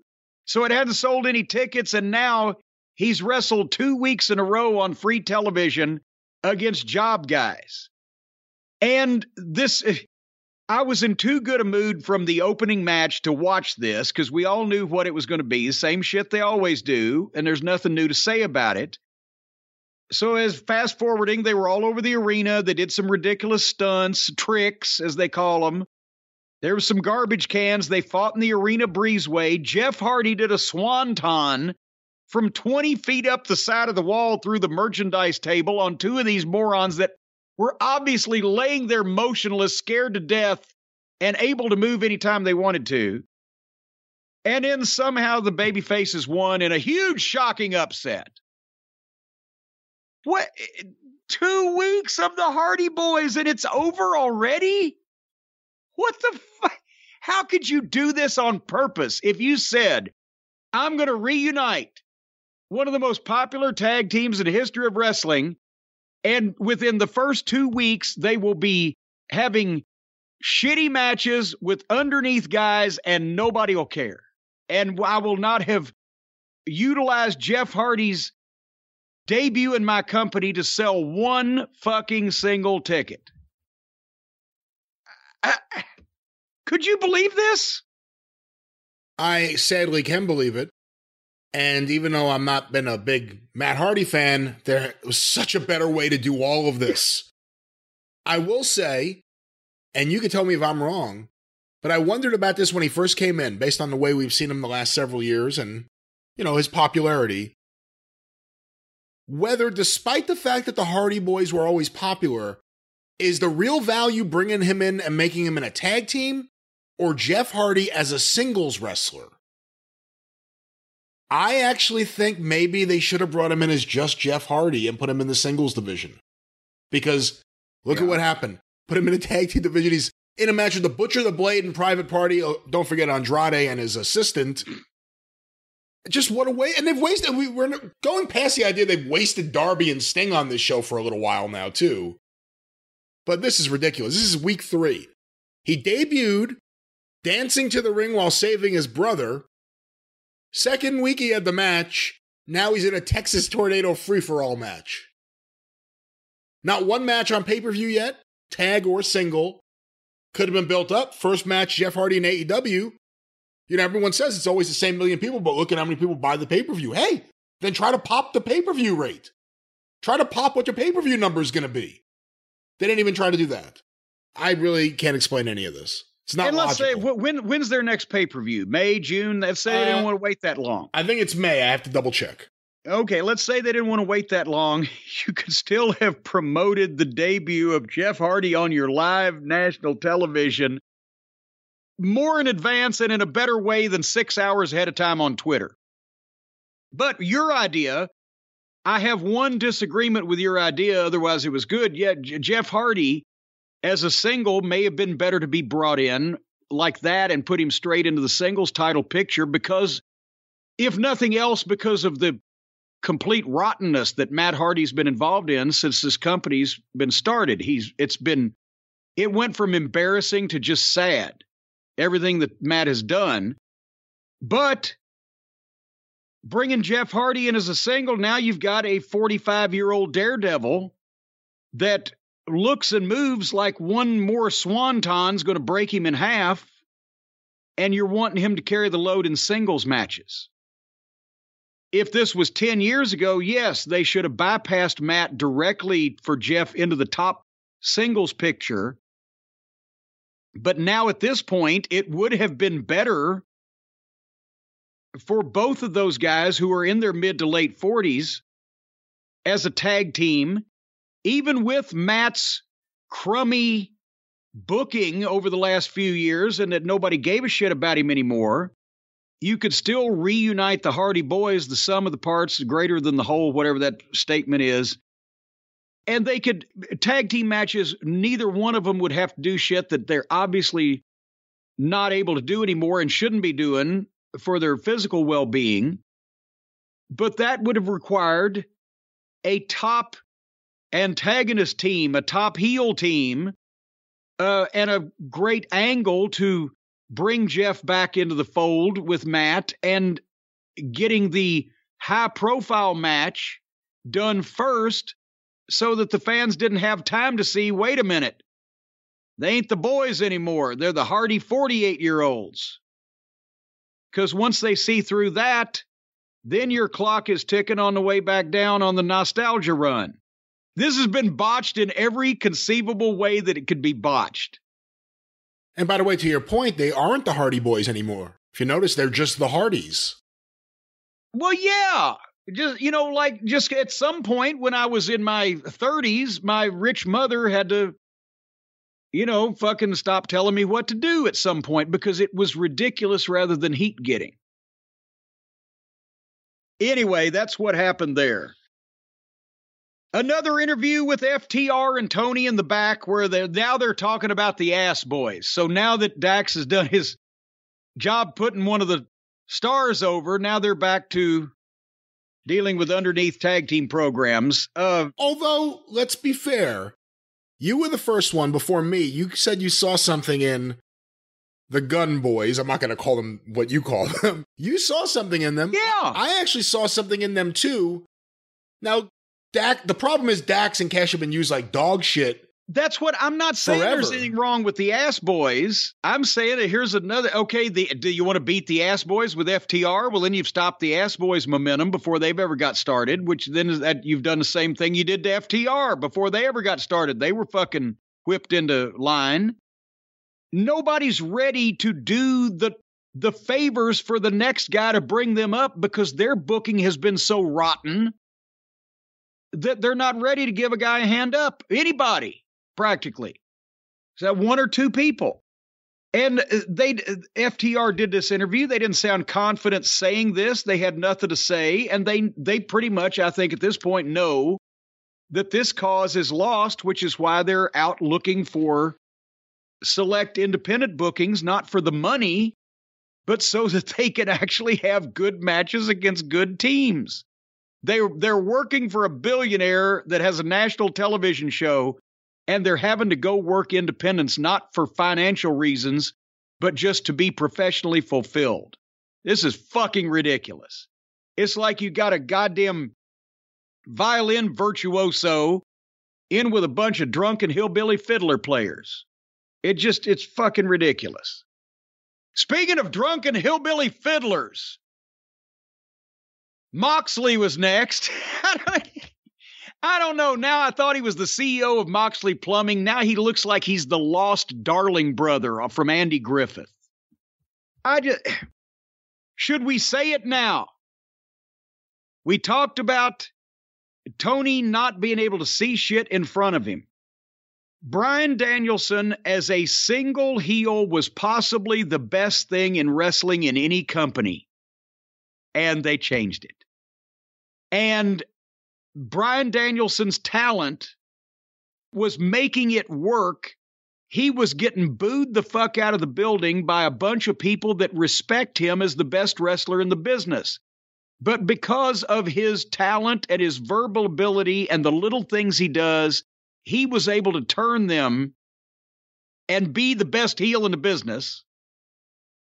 And instead of capitalizing on that and changing plans they'd made two years ago when everybody was blowing each other about how great they were all going to be, instead of not putting the belt on fucking Adam Page, who's a fine intercontinental champion, as you've mentioned, and putting Bryan Danielson that belt on Bryan Danielson so that everything that didn't revolve around Punk could revolve around him. Now they've backed up, and now the people are cheering Danielson again because he's being managed by the beloved William Regal. And fucking, they've stuck Moxley on the edge of him to make him somehow palatable. And now we to see Danielson and or Regal, we've got to watch Moxley. So they, they this way you couldn't have begged, borrowed, or stolen Bryan Danielson being the best heel in the business. It just occurred. It happened. He got it over, and they've completely disrupted the whole goddamn thing. Is that what you were pissed about earlier? I couldn't agree anymore. Bryan Danielson had segments I was looking forward to. I loved his crowd interplay. I loved the way he was on the mic. It felt natural. He was great as an in ring working heel. I was excited about where they were going to go with that. I was even willing to sit through the idea he would work a program with Moxley. But I thought it would end. I thought it would end and he would move on to something else, continuing his greatness. I didn't think they were going to put him in a tag team as part of the Blackpool Fight Club or whatever with William Regal, who isn't going to get booed. He was so good, and like you just said, you said it perfectly. It was right under Tony's nose. He sees it like we see it. He observes it on the monitor like we see it. I don't know if he sees it like we see it. But Danielson, for a very brief moment in time there, was doing the best work of his best work in many, many, many years. And then it just ended. And now I hate that it ended. And I have to say, because of William Regal, because I like William Regal and he's been great on commentary. But this isn't what I would have done. Moxley and Danielson against Brian Pillman and Griff Garrison, the varsity blondes. So in this match, the heels kicked the shit out of the baby faces and beat them flat as four o'clock, and the fans cheered every second of it. if somebody had come to anybody, any promoter, any booker of any territory ever and said, I will give you a $100,000 in two weeks Make it so that your hottest heel is cheered to the rafters and vice versa. They couldn't have done it on purpose. It's it's almost impossible. Nobody's, of course, ever tried to do these things. But yeah, take your hottest heel and make them the most popular people you got, and take your baby faces and bury the fuck out of them. And Julia Hart's sitting there in the corner. She's still got the eye patch on, and she's got some kind of malfunction. And I can't imagine how bad this is going to be when we find out what that is, but she just sits there and turns her back on the ring and mopes. So after this match, and thanks for coming, Brian Pillman and Griff Garrison, another ball they dropped was Pillman. And at, at least this time, I think, did they beat Griff this time? Remember, they were beating Pillman constantly when he was the only one that had any fucking upside? Griff Garrison, if he turns sideways, sticks his tongue out, he looks like a fucking zipper. Then after the match, Moxley does a promo and he puts Regal over and everybody cheers. Then he puts Danielson over as the greatest wrestler in the world. And the fans cheer again. They were booing him out of the arena three weeks ago. The perfect heel, the perfect champion. And now they've blown it. And then Moxley droned on forever in the way that he usually does. William Regal didn't speak. Bryan Danielson didn't speak. They just stood there and then they left. God damn it. Now they've ruined him. They're doing this on purpose just because we like something. You know that. As a matter of fact, the, the guy in the front row had the sign all night Cornette will not like this. You're right, whoever you were. You want to talk about MJF segment? Yeah, let's please move past the Moxley uh, yes. Danielson segment. Let's move right on by. MJF was out with Shawn Spears and his security. Now he's he's hired his own security. And it was the promo about Wardlow. You Wardlow wasn't good enough to beat Scorpio. He's a pig. Uh, he did. MJF did tell Punk there will be a rematch because Punk cheated to win, and he will attend Punk's funeral and piss on his grave. Trademark infringement, Max. Stephen P. New calls. Better answer the phone. Um, the people are obviously behind Wardlow. And again, this is this is one of those things where all they need to do is just shepherd the folks in the direction they're already going. Just come right along with us. You're already going in that direction anyway. I'll just I'll accompany you. We'll take you right where we want you to go. But no, because they always have to throw a stumbling block in through eh, eh, you know what the P6 principle is, don't you, Brian? No, what's that? Poor pre-planning leads to piss poor performance. They thought this was going to be a good MJF did a great interview and he also said Wardlow, you don't have a pot to piss in or a window to throw it out of, which that's a Mama Cornette line. So he's using my stuff and he's using Mama Cornette stuff. But he does the promo. Wardlow signed a deal with the devil. He can't get out of it. He said, I'm going to strap Wardlow to a cross like Jesus. can you say that shit on television? These that used to be something that might got kicked off television. Talking about that old crucifixion. There were a few things said on this episode of Dynamite that I was I wasn't offended by, but I was surprised they got said on TV. yeah, yeah. I mean, I I'm offended by very little except for bad phony wrestling. Otherwise, you can say anything. But I I wince when things are said on television that Anyway, he's going to evict Wardlow's mother, but here's where the thing fell in the fucking hole. Wardlow comes out and has a bad fight with security, and security overwhelms him and holds him and immobilizes him there. While MJF continues the promo, while Wardlow has to, quote, has to sit there and listen to it. Bad mistake. Not only have they just been watching the other channel for two or three weeks to see how Brock Lesnar treats security. That's the way you get over. They they have their big man Wardlow come out and be immobilized by a bunch of job guys in black t-shirts and listen to the dressing down and then when security let him go he backs out with a mean look on his face and MJF keeps talking. They could have done this right and been accused of copying Brock Lesnar, but it still would have been done right. Or they could have done this exactly like this and buried Wardlow as a goof, which is what they did. You don't immobilize a guy like that.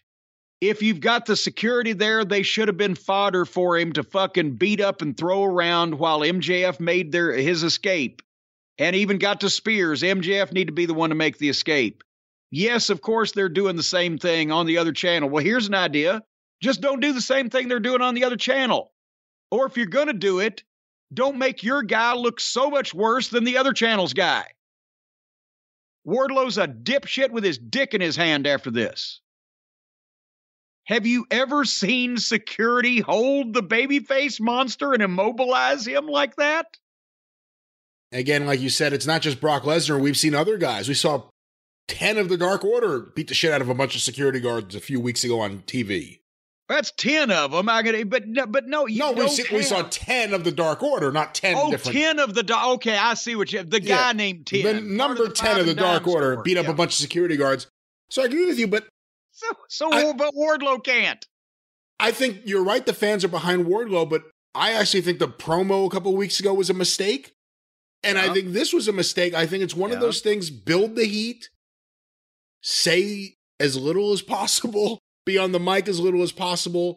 In a way, give the fans as little of Wardlow as possible. Just make them wait to really want that match with him and MJF. And Don't not, let Wardlow talk, let Wardlow do. Let MJF Yes. talk and let Wardlow do. yes, And Wardlow was talking and then he wasn't doing. What about if MJF had come to the ring? Uh, I'm just, this is out of my ass completely now. I just thought of this. If MJF comes out the ring and starts cutting a promo with Spears and says, and I've got security standing by because since Wardlow doesn't work for AEW, he works for me, and I've told him he better not be here tonight. I've got security that I'm paying standing at the back door. They will not let him in the goddamn building. And then you could break a camera loose to go to the back door and see Wardlow is pulled up and he sees that through the fucking double doors, the back of the arena, through the windows, he can see these guys standing there and he tries to open the door and it's locked. And the guy walks up and says, shakes his head, You can't come in. And then MJF continues doing his fucking promo. And all of a sudden, you go back to the camera shot because maybe MJF refers to something in the back, like they're going to be there all night, make sure Wardlow can't fucking come in. And just then, you see Wardlow driving a fucking pickup truck through both those doors, sending a couple of the security guys up over the fucking hood. I've done that to somebody before. They weren't hurt too bad.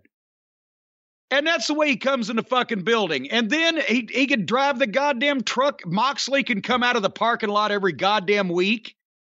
Why can't Wardlow drive the pickup truck that he just bashed the doors in into the arena and jump out of it and MJF's already run off or whatever, anything other than being emasculated, having his cock cut off, and being held there while he was given a verbal dressing down. And then let go and allowed to back out of the arena with a mean face. Fuck you. I want a goddamn homicidal maniac after MJF, not a goddamn putz. They made Wardlow a putz. All right, are we moving on?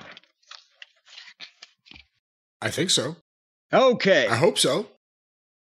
So now Trent and Muffin Top and Pockets are exchanging fake verbiage upset at Wheeler Yuta for probably the fucking ballet tights he was wearing last week, but also for leaving the walking off away from them and joining William Regal. So wait a minute.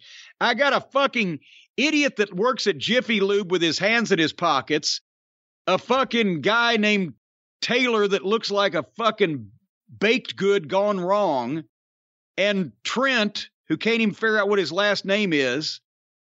And they want me to hang around with them, or I can go hang around with William Regal, Bryan Danielson, and, well, and the plumber.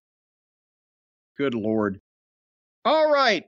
Next match Jay Lethal versus Adam Cole. Again, what an amazing match this could have been. If Adam Cole had been booked seriously and properly since he showed up, and if J- Jay Lethal had been booked at all in any fashion since he showed up, again, all over the place, just collecting names and collecting toys and collecting items is Tony Khan, and then you don't see him. Jay Lethal looks great. He works great. He's in shape. It's not his fault that he hasn't been used, that he was brought in and signed and then forgotten about and then fucking sidelined. He hasn't defeated anybody of any consequence. So he's an intermittently seen loser now. And Adam Cole is a joke, a shade of his former self that was beaten by a, an aggressive hug by the company mascot. So the people would have been red hot if this was Adam Cole and Jay Lethal in places that they used to be where they were actually over fighting each other, but instead it's here. And so they had a great match. And, you know, it won't be followed up on. Nobody will remember it next week. And I'm sure that Jay will disappear again. But um, Adam Cole looked more like his old self. Even if he did quit training, at least he was actually acting seriously. And uh, uh, they went through a break, and Jay Lethal got most of the match. Thankfully, that Cole did that since his Jay's booking has been so substandard. They did some nice back and forth going for the figure four. And then Jay went for the lethal injection. Cole hits him with a super kick, hits the Panama Sunrise, two count.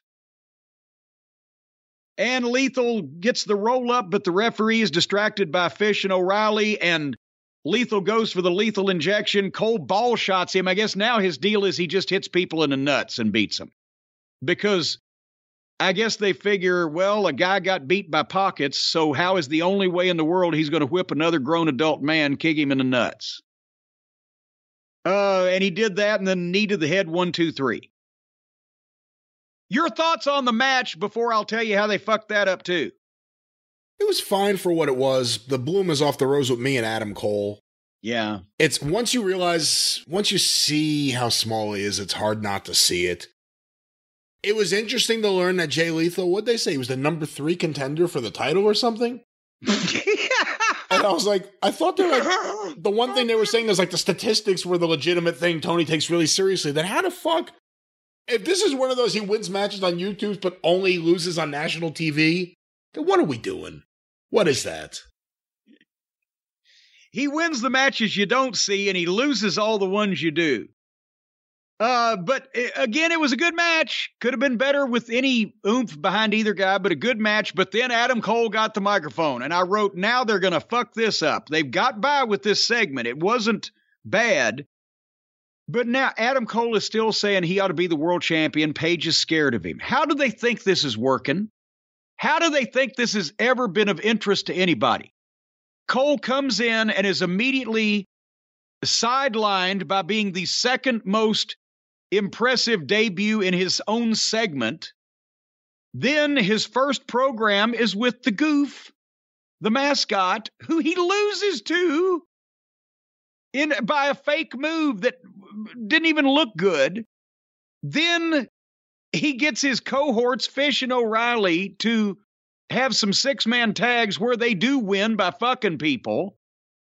And now he thinks that anybody thinks that he's going to be the world champion, or any, that anybody even thinks that Adam Page should be the world champion. It's like th- this world title program is amongst underneath indie guys, while the real stars on the program have tag team matches. You know, that's one of the things too. We've talked about the fact that Adam Page doesn't come across like a world champion, not acting like a world champion. I don't think fans think of him as a world champion. But I also think the feud with Adam Cole hasn't done anything to help him. No, it, that's it's he. They they had Danielson do a favor for him, and that's all that has been done to make Adam Page seem credible as a world champion. He gets weak challengers that get weaker as they go along. And it, here, um, the one thing that Adam Cole said, uh, a great line Page doesn't have the guts to come out here and face the three of us man to man. Well, that was great. But Page comes out because that's predictable, because that's what happens on every show multiple times on every company. Page immediately jumps him. Cole ball shots him. They get a smidge of heat. Here comes Jungle Boy and Dino Douche and Christian Cage, the hardest working man in catering. He's going to out eat everybody. That's the only thing else they let him do. And they make saving the heels run off. Remember when this might have meant something? The heels outnumbering the champion and beating on him until he gets saved. It didn't happen five times in every program from every company. So that was that. What do you think about Sammy Guevara and old Ty Conti? Well, it went from we didn't know they were a couple to everyone will know they are a couple. Yes. And boy, when Sammy was with his previous girlfriend, what was her name? Oh, Phoebe Figalili or whatever her name was. She was wearing my Aunt Lola's couch cushion cover. eh, that moo she had on when he proposed marriage to her about six months ago. Now he's dropped the the plain Jane. He's traded up to this girl wearing fishnets and tennis shoes. Boy, she looked like a. we talk about old Penelope Pitstop being a a prim and proper vision of propriety. Well, this girl's just a a, a, a virgin if ever I've seen one. This whole point of this thing was that Sammy Guevara comes out there and tells the people that he'll always do crazy shit that makes no sense if they'll just chant holy shit. He doesn't care whether he cripples himself and pays for it or not, it's worth it. And then he gives the microphone to his girlfriend. Where is she from? What language was she speaking? I believe she's Brazilian, so it would be Portuguese if that's the case. Okay, well, she started out in English, I think. Then she went all the way to Portuguese, I'm pretty sure, because I couldn't recognize any of the words. And she made some really weird faces, because this is probably the third television interview she's ever done in her life. And she's mad at Paige Van Zant, who's not there. And out comes Lambert and the other Page and Scorpio Sky. And they say Van Zant is not there, and I fast forwarded because fuck this. If I'm not going to see Paige Van Zant, this is just at this point. Good God. Oh, how did you fast forward what was one of the most cringe inducing things on the whole show? What did I miss? That Lambert kissed the TNT title and they're going back and forth, and then Sammy and Ty basically said that Sammy came all over the TNT title when they were fucking, and that's what Dan was kissing, and now there's a piece of them inside of Dan. And he, you know, got grossed out and That spit. actually that actually was said and happened on television. I was about to say more eloquently than I said, but I don't think it was any more eloquently Oh than I God! said. damn. Well, I'm sorry. I fa- I can't fast forward any of this program. They're constantly embarrassing themselves. That's why I said earlier when you brought up the MJF comment, there were multiple comments on this show. That segment, this segment, the Vickie Guerrero Thunder Rosa confrontation, which, Oh is, boy! which is a Hall of Fame segment in some people's eyes. There were things said on this week's show that I was surprised, and I'm curious if this will continue. Well, I was anxious for it to be over at this point because, uh, again, we started as far up as we could go, and we've been free falling ever since. And after Sammy Guevara, and that's the stupidest to have a baby face come out and say, I don't care whether I win or lose, whether I cripple myself. I just want to make you people go, holy shit. What a fucking moron. That's that if I liked the guy as a fan wrestler relationship, that would make me not like him because that's the stupidest thing I've ever heard of. I don't like people that say stupid things.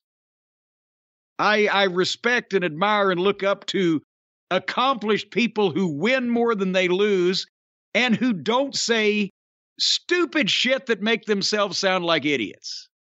That's who I want to look up to if I if I'm looking for a hero. We're holding out for a hero. We didn't find one in the next match though. I'm sorry I missed that the cum promo about j- jizzing on the belt. Um, hopefully Dan did brush his teeth afterwards. Red Velvet wrestled Leyla Hirsch. They jump started on the floor, and I jumped onto my fast forward button. Oh, you should have watched it. Oh, come on. Red Velvet's good. This- I, I like Red Velvet. I think Red Velvet has something. I don't care. Yeah, eh, eh, fine. And I, I like her with icing too, even better. Uh, but when we've gone from Punk and Dax, and then we've we've uh, gone downhill to not too far, but at least after the eight man thing to seeing Bryan Danielson, and then we get to see MJF, and then Jay Lethal and Adam Cole, and the show is over. They just quit trying at this point. And we get Sammy and Conti and Lambert and Velvet and Hirsch, and then Tony with Thunder Rosa and Vickie Guerrero in the Hall of Fame cringe segment. Thunder Rosa gets two words in, and here comes Vickie Guerrero screeching worse than ever. Excuse me. And they have an argument over both of them being from Texas, and I actually couldn't understand what either one of them was saying because of Vickie's what did JR say? There's a lot of stray dogs around here starting to bark. And then Nyla Rose comes out and jumps Thunder Rosa from behind and beats her up. Another it wasn't backstage. It was out on the the uh the stage out in front of everybody, but it's still another fight between girls that get jumped in an interview. Number 747. And with the screeching and the excusing and it, it, did i miss anything that would have redeemed this No, there's no redeeming value to this in any way. The fact that the first challenger for Thunder Rose is going to be Nyla Rose was not what I would do either. And remember two and a half years ago we said well nyla rose would be a hell of a heel women's champion and that would have been the case until she's been beaten by every 90 pound Lilliputian uh, project of Twinkle Toeses and every other girl on the roster, and then goes away for long periods of time, and you don't know where she is, and her manager is only used whenever she needs to say, Excuse me. But otherwise than that, Nyla Rose would be great to go for the title. problem is, they put her with Vickie Guerrero. Vickie Guerrero is terrible. Why is that the Guerrero that, that Tony didn't ghost? Why didn't he talk to Chavo and ghost Vickie? All right, finally, the main event on this program that, by the way, also contained CM Punk versus Dax Harwood. The Dork Order against Danny Garcia and Chris Jericho with Daddy Magic, uh, Bugs Hager, and Cool Whip Parker. And of course, they're the most popular heels in recorded history because everybody was singing the song at the top of their lungs when they came out. And this was the main event. We had another nearly 15 minutes to go on the air. So I took this opportunity to say, fuck this shit. And I hit delete. What'd I miss? Uh, see, again, I wish you wouldn't have been so stubborn here. Jericho got thrown on his head, or Jericho landed on his head, I should say, from a brainbuster on the floor spot A brainbuster on the floor and Jericho's the ones taking it? From the Dark Order guy who's five foot four. Jesus Christ. So I wish you would have seen that. Um, it is what it is. I'm not a Dark Order fan. I don't find any redeeming value in any of the Dark Order, despite some of their comedic efforts. and I didn't really care much. I kind of watched, but I kind of was zoning in and out. So, uh, again, what they have? Uh, did they get a million this week? They got a million last week. Were they up, down, same? I'd have to check. I don't have it in front of me. Well, maybe we'll figure that out later. It it certainly didn't set the world on fire. People would have been screaming about it, but again, they start so good and you have hope. And then self-inflicted gunshot wounds to the toes. Every time by the time the show is over, you're like, why did I watch this whole thing? I should have just quit while I was ahead. One million forty-six thousand viewers. There you go. Eh, the worst in the last three months was what, 860 something? The best is a, right around there. Eh, it, it, it, they signed the Hardys, no difference. Danielson, no difference. Punk, no, everybody, no difference. They go up and then they come right back down because they keep giving them the same kind of shitty television program that doesn't make any sense because they're ADD ridden core audience just wants to see a bunch of guys jump up and down on top of each other. They don't care if it's fake. They don't care if it doesn't make any sense because they're not bright people and they don't, they can't follow that shit that makes sense that they have to think about. They just want to see monkeys in the cage swinging at each other. But they're not going to get anybody else. Most adults require shit to make sense and to if it, if we know that it's a work and we know that it's a prearranged entertainment spectacle, most people are still going to make you want it to make want you to make it look good. So the more they're not going to make any more stars that you can sign away or pick up, Tony. Sooner or later, they're going to run out of them. The WWE can't fire everybody. Everybody's contract's not going to come up. You're running out of places to find them. Start worrying about doing a good television program. You've got these people behind you and they love you. Find a few more cuz they're the they're not going to just gobble down this gook that you're hand feeding your faithful. They want professionalism. They want shit to make sense. They want a little logic. They don't want substandard, goofy, phony, silly talent. They want stars. And it, they've gone uh, two and a half years now, and they've increased the talent. The quality of the talent is the best it's ever been compared to what they started with the show is still rotten because the booking is still rotten. Individual segments shine like new pennies. Overall, it's rotten.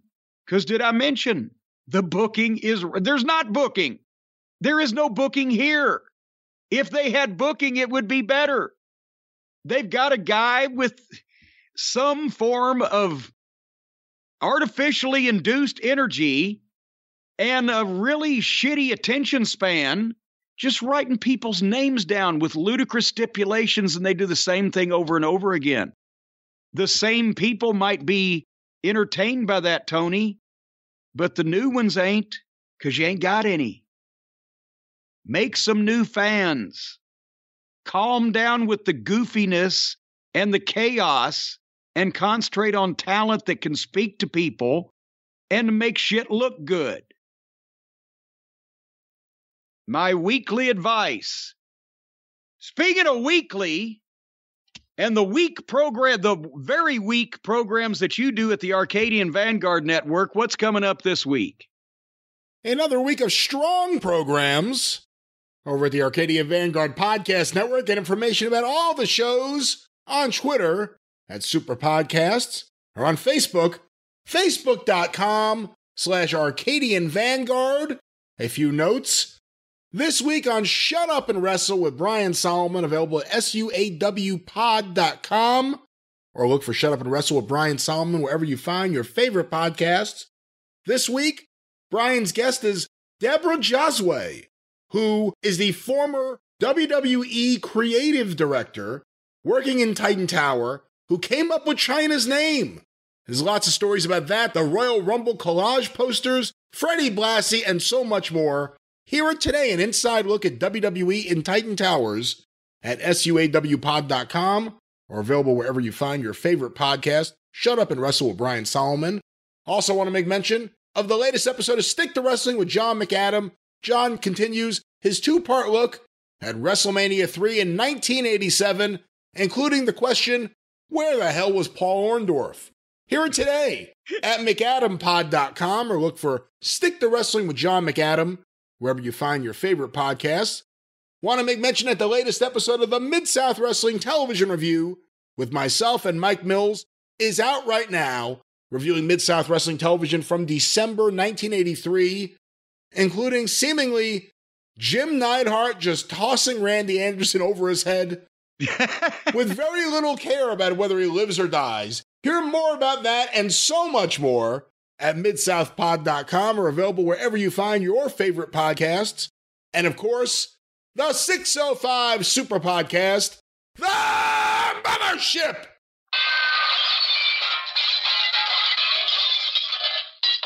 Go through the archive today at 605pod.com. Available wherever you find your favorite podcast. Opening Day Star Wars coming at you very shortly. Stay tuned for more information.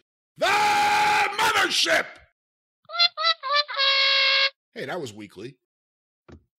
Okay, well, it's time for our main event, and we had teased this a couple of weeks ago on the program, and you forgot to do it, to bring it up the next time we recorded. And then last week we did the Scott Hall, the Razor Ramon, and and uh, Bret Hart watch along, obviously, because that was the week for that. But we want to give the people what we promised a few weeks ago. So today we're doing Bret Hart and Roddy Piper from WrestleMania 8. That's Right. right. That's right. One of my favorite matches of all time. And um, folks, we watched. I haven't seen this match, this show since it happened. I don't think I watched the whole show. I've zipped through the tape. I've seen this match, but it's been what year was this? 1990. 1992, the Two. Hoosier Dome, Indianapolis, Indiana. So I probably haven't seen it in 28 years or so. But we did, you and I, Brian, before we went on the air. We watched the interview with Hart and Piper that go right before this match. Why don't you set it at? You're the WWF expert back in those days. Both these guys are baby faces. It's for the Intercontinental title. How did this come about? See, this was such a cool match because they were both baby faces, but you felt like something could happen here. Mm-hmm. Roddy Piper came back in 1989 and was a babyface all the way through. This guy that was the greatest heel ever became a babyface and stayed a babyface forever. It was so weird. But at this point, he was finally starting to show a little bit of I could turn heel if I wanted to. Bret Hart got established as a single really at SummerSlam 91 the previous summer, defeating Curt Hennig, another match we need to do a watch along of. Yeah. Mr. Perfect at SummerSlam 91 and really spent the next six months establishing himself as being the number two guy, the Intercontinental Champion. Right before Royal Rumble, Bret loses the title to Jacques Rougeau, the Mountie. The Mountie surprisingly drops the belt to Roddy Piper at the Royal Rumble, which is Roddy Piper's, at that time, only singles WWF title reign as Intercontinental Champion. And all of a sudden it builds the Bret versus Piper. Two guys, fan favorites, who were both rule breakers at different points. And that sets it up. We're going into this match. It's the third match on the show. You had Shawn Michaels versus Tito, just an opener. Shawn Michaels was just getting established. Jake versus Undertaker, a somewhat big match, bigger in retrospect because it's Jake's last match in the WWF for that era. And then this match for the Intercontinental Belt, two baby faces, Roddy Piper, the champion, versus the former champion, Bret Hart. And real quick, I got to say the interview that we watched, you and I, before we recorded today, just to get the feel of it, it's hard to do babyface matches. It's easier to do babyface matches when one, or in this case, both guys, have had a history of being heels. Because, like you said, people get the idea something could happen. Both these guys, either one, it could, you know, whatever. It reminded me of 10 years earlier in Memphis territory when Jerry Lawler and Dutch Mantell were both the two top baby faces, but they did a program and they never did baby face programs in Tennessee. But this was where Lawler had come back from his broken leg. He'd been a baby face for over a year and a half. And the the tease with Lawler was always after he'd after he'd done a few too many jobs, try to get other people over, get interest in some program that was going on, he would always start teasing himself as going back heel. The old king may have to come back for this. The old king. So Lawler was like Piper. He was a smartass. He cut promos and he insulted people. He had the quick wit and the quips, and he could get under your skin and verbally he could do that. And the people liked it as a babyface, even when he got a little heelish because he was entertaining and it was funny. Dutch Mantell, just like Bret Hart, a straight ahead, no nonsense guy. He wasn't a fucking smart mouth. He was a guy of action. He was the guy that the people uh, uh they thought of Dutch much like Bret in that he didn't take any bullshit and he stood up for himself, but he wasn't a guy to go running off at the mouth. And those are the two characters that Piper and Bret in this pre match interview exhibit. Piper starts with his smart aleck stuff that he did with everybody, but Bret cuts him off when he starts getting a little too far and hey, don't touch me. And they the tempers start flaring a little bit. And Piper's like, oh, well, you don't want to be funny. What about if I just beat you up? And Bret's like, try it if you can. So they've gone from two baby faces that are minding their own business, didn't want to hurt anybody, but now they've got a a bone of contention over the championship that Bret feels like he was screwed out of, not by Piper, by the Mountie, but now wants to regain. And Piper's like, I don't care who held this before, it's mine now. And now you got a horse race, two different personalities rubbing each other the wrong way. Did I say that kind of right? I think you said that very right. And that promo, again, as a fan, as a 12 year old watching it at home, it was pretty exciting because the promo was teasing what I felt all along. Oh my God, something could happen here. One of yeah. these guys could turn. I mean, you don't think of it in that way when you're a kid, but you know what I mean? One of these guys could become a bad guy again. One of these guys could all of a sudden go to the dark side. It was intriguing, and it there led into go. this match. So now we got the match at the Hoosier Dome in Indianapolis. You know what they say up in Indiana? They're Hoosiers because every single one of them has to ask, Who's your mama? Who's your daddy? Because they don't know. Ha ha ha. That's old Kentucky humor. The road to WrestleMania that year was filled with Bobby Heenan reminding everyone that he was Indianapolis's favorite Bobby, or Indiana's favorite Bobby. I Indiana's favorite Bobby. I, over Bobby Knight, I actually have one of those buttons. Bobby Heenan, WrestleMania 8, Indiana's favorite Bobby.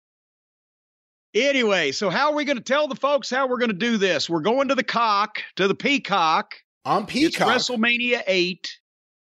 And uh, you tell them there, from there, how we should all be a part of this. Well, ladies and gentlemen, if you are on Peacock, you must know how to find the WWE section by this point. I can't help you if you don't. And once you're there, you must find some sort of insignia for WrestleMania. They may say WrestleMania. I really don't know what they do. It's WrestleMania 8, or as some may now call it, WrestleMania Season 8, Episode season, 1. Yeah, Season 8, Episode 1 of WrestleMania on Peacock. So you want to go to Season 8, Episode 1, WrestleMania 8. The timestamp we are looking for, which is following the Roddy Piper Bret Hart promo with Gene Okerlund, the time we are looking for 3932. 39 second, well, 39 minutes and 32 seconds into WrestleMania 8. Once again, I want to say that clearly 39 32, a wide shot of the packed Hoosier Dome. Jim, are you ready from your end? As long as the cock works, I'm ready. He is speaking of the Peacock television platform or whatever we want to call it. But, ladies and gentlemen, we're going to do how we always do it here Hawaiian Brian style. I'm going to count down. Once I get to one, I'm going to say press play now. once I'm finishing the word now, once you are finished with the word W, with the letter W in the word now, Oh, good God. press play, good God. Are you ready, Jim? I wish I was even eh, more ready. Can we just do this? Let's do this. Five, four, three, two, one.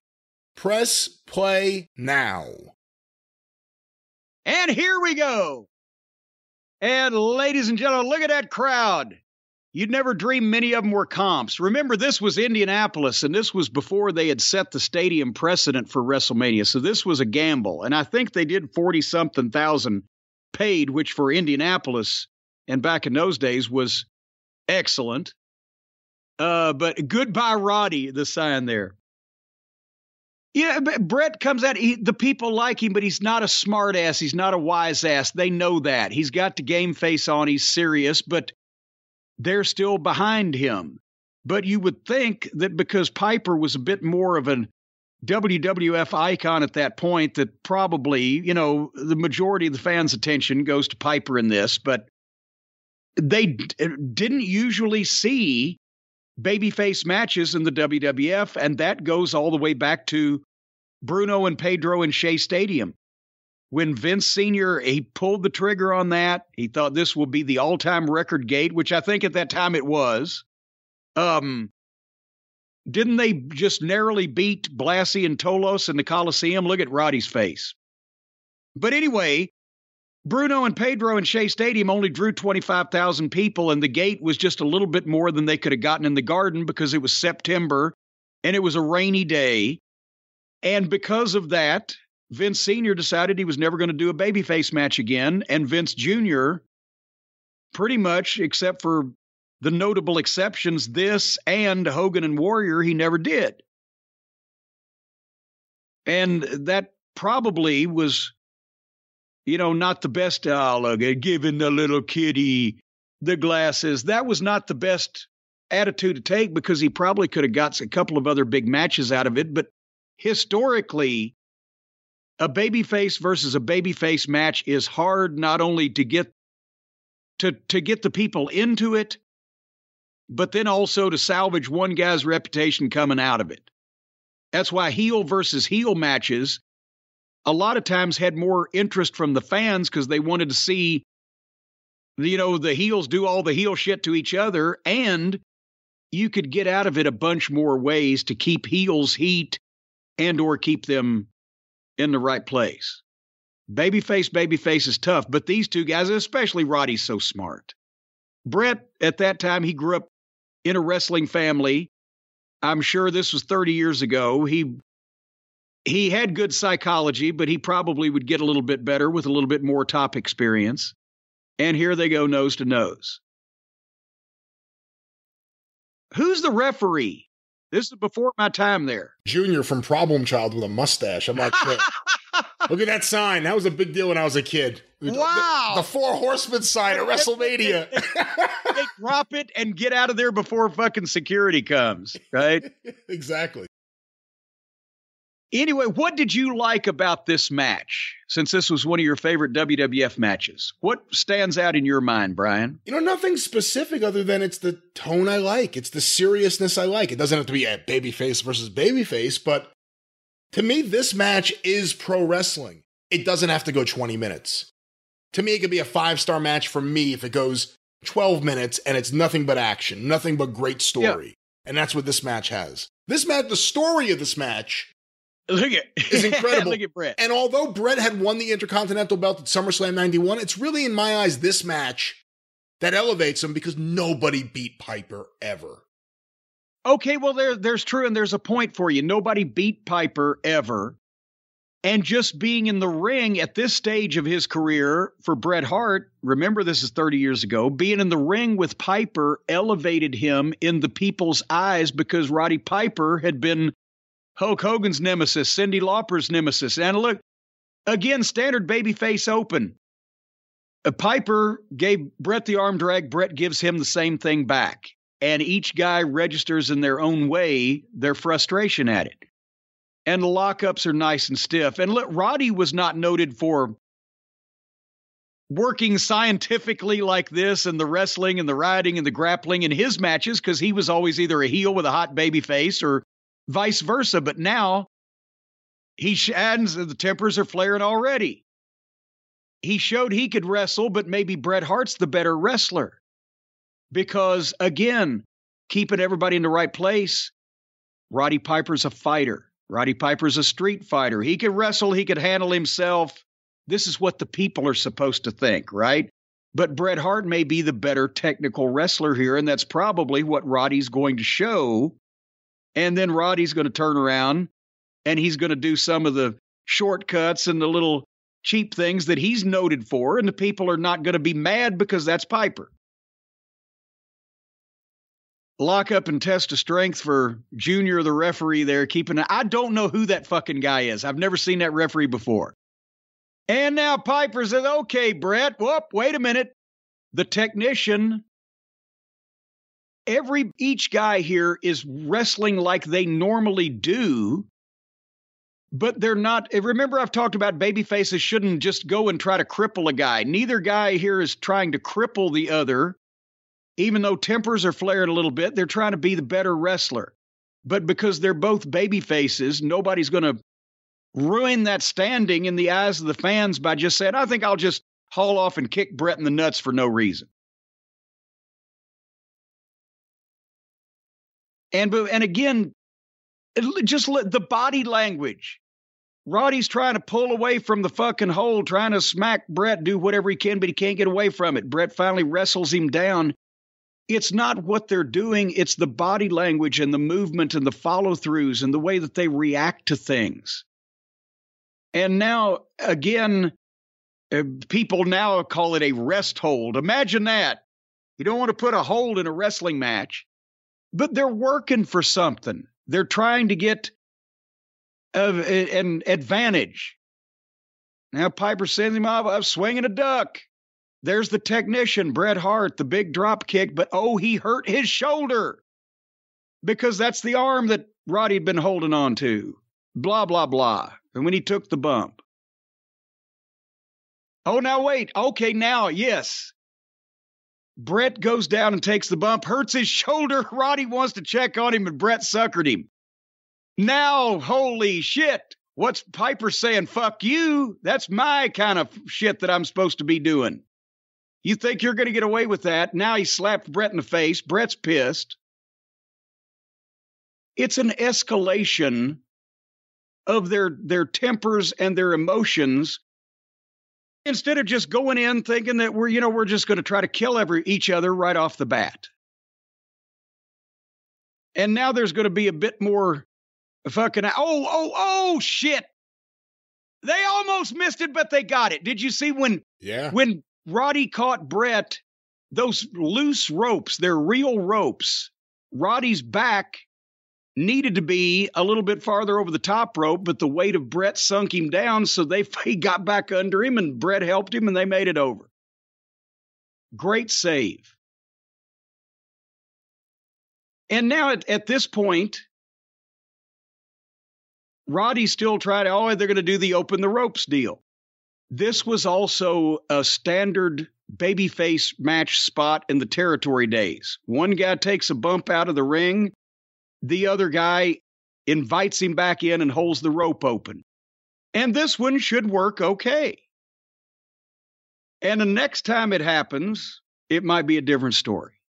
But a nice round of applause from all the people for the sportsmanship. Yeah, the people were really into this. Hey, match. and there you go, Roddy. Hey, look out, your boot's untied. He goes down to tie the boot, and there's a left fucking shot. And now the referee's all over him. You shouldn't do that. And again, these guys are noted for taking cheap shots in the past. And now Roddy's like, okay. Oh, did I forgot Bret got the juice from the punch, right? Well, Bret may have claimed different things to Vince McMahon in the back. Oh, but- that's well, no, I don't mean here's the this was the first major example of Bret getting juice, doing a blade job, and then convincing Vince that it was an accident. But I forgot it was on Roddy's punch.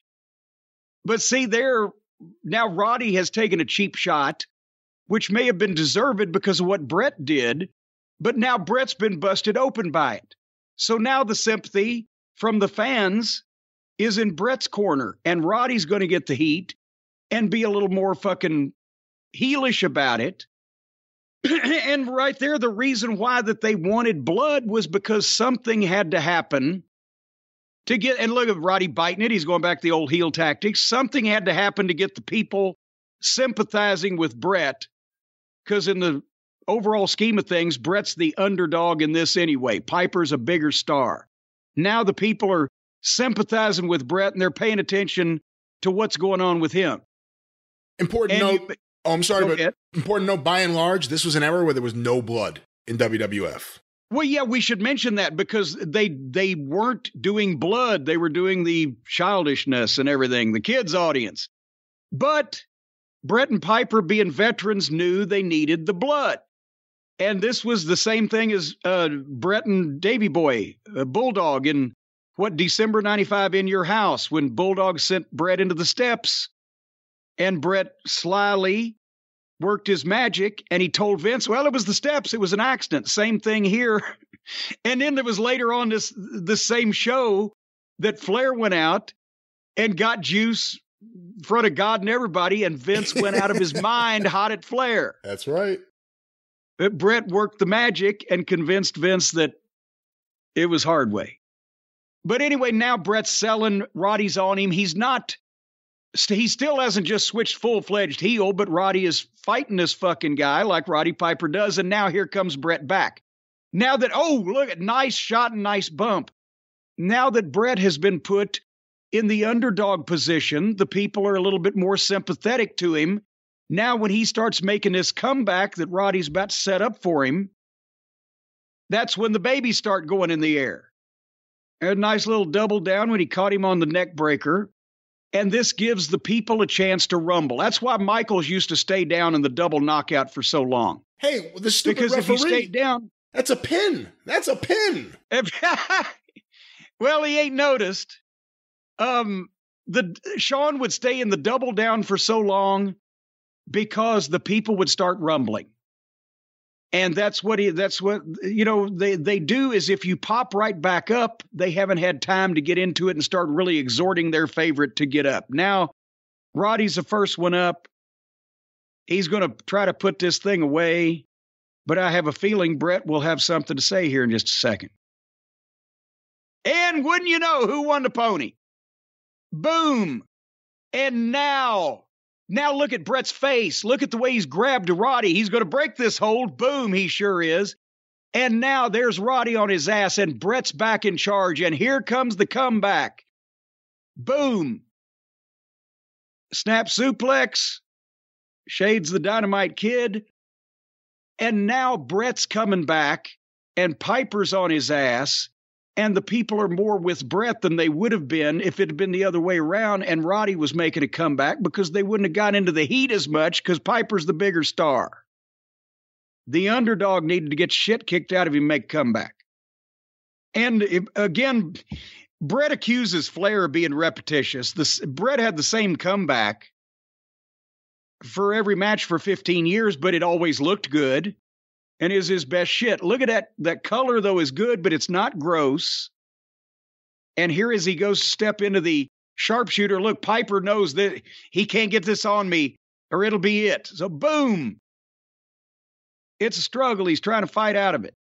You know, but the moves that Bret did a lot were offense. Flair, the things he did a lot were selling. True.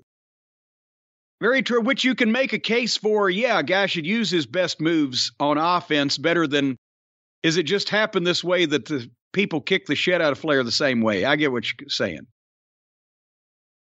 Nice shot in the face there with the boot as Bret was coming down. And now, there we go. Boom. Boom. Boom. Boom. That's what I'm talking about. Open up for the guy. If he can work and you trust him, open up. Don't lay there and cover up and let him windmill your fucking biceps. And we got a ref bump, which didn't happen that often as I recall back in the WWF either. Boom. It looked like Bret wanted to go over the top and fucking Roddy just cross faced his ass there. He got him out one way or the other. That was a shorter, sharper shot than one would have thought. Who's calling me? Probably goddamn Bret or Roddy, either one. Anyway, we're in this match. While the referee's down, look at Roddy. Now, finally, the true colors come out. I'll win this match one way or the other. And that's exactly what he's trying to do. He brings the bell in. And now he's lost the fans. And now the fans, yeah. they don't want to see him win like this after all yeah. this. Now they're like, wait a minute. Maybe maybe we should have been cheering for Bret all along. Is Piper going to do this?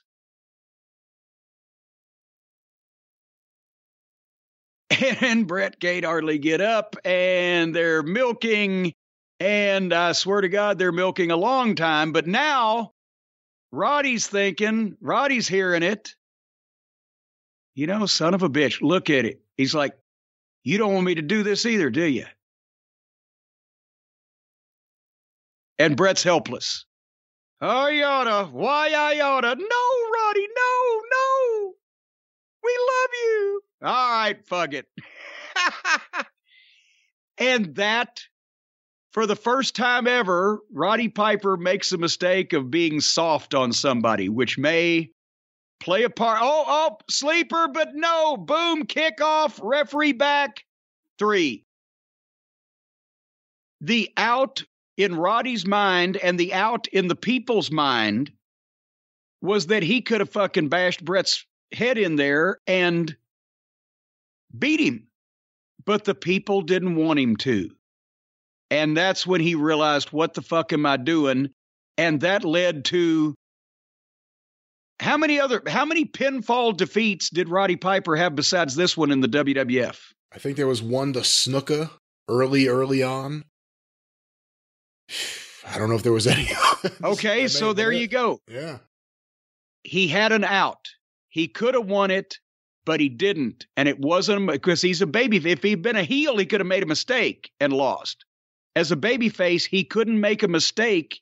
He had a crisis of conf- of conscience over doing that to Bret, and he didn't. And the one time that Roddy Piper doesn't turn into a dirty son of a bitch, he loses the match. And he then anoints Bret by putting the belt on him as a true worthy champion. Every Roddy Piper is still a beloved icon. Bret Hart has got the one of the biggest victories to his career, if not the biggest up to that point. And everything's right with the world, and they're both still baby faces after they lost their tempers because they're prideful athletes. Everything made sense. Imagine that. And even though he had the out, the sleeper was Roddy Piper's finisher. So Bret That's right. pinned him out of his finisher. But then you could also say that he wouldn't have had to gone to the sleeper if he'd used the bell. Hey, don't tur- don't turn this off yet. Keep pressing play. Oh, wait a minute. I just I stopped it, but there's Bobby and Gorilla. And oh my god. Look at the size of Luger. And there's Lex Luger in Atlanta when he was signed to the World Bodybuilding Federation, right? That's right. And God, he's massive. Because he he got paid to take a year off and just train and do bodybuilding poses. And that's how, for people are going, what the fuck? This is a story for another day. But the way Luger got out of WCW and into the WWF was Vince opened up the World Bodybuilding Federation and signed Luger to be his top bodybuilder so WCW wouldn't sue him for being a wrestler. And then after the year was up and the World Bodybuilding Federation went in the toilet, Luger was contractually able to then become a wrestler for the WWF, which he did. And God, he's huge there. If you remember, too, at the end of his WCW run, he disappeared. He was gone when they were building up the match with him against Sting, which would be the second time they tried to push Sting as the top guy. This time it actually worked a little better, a lot better, I would say. Yeah. Luger disappeared. He showed back up. He was as big as he had ever been, and he blew up right away in that match. He had no stamina whatsoever. Super brawl. And and then and then he showed um, up here. and then he showed well, up. Well, I, I was about to say, and then that was the deal. He could. He was still under contract to WCW as a wrestler, right? but he could sign a contract with another company to do something else besides wrestling, and that was his loophole.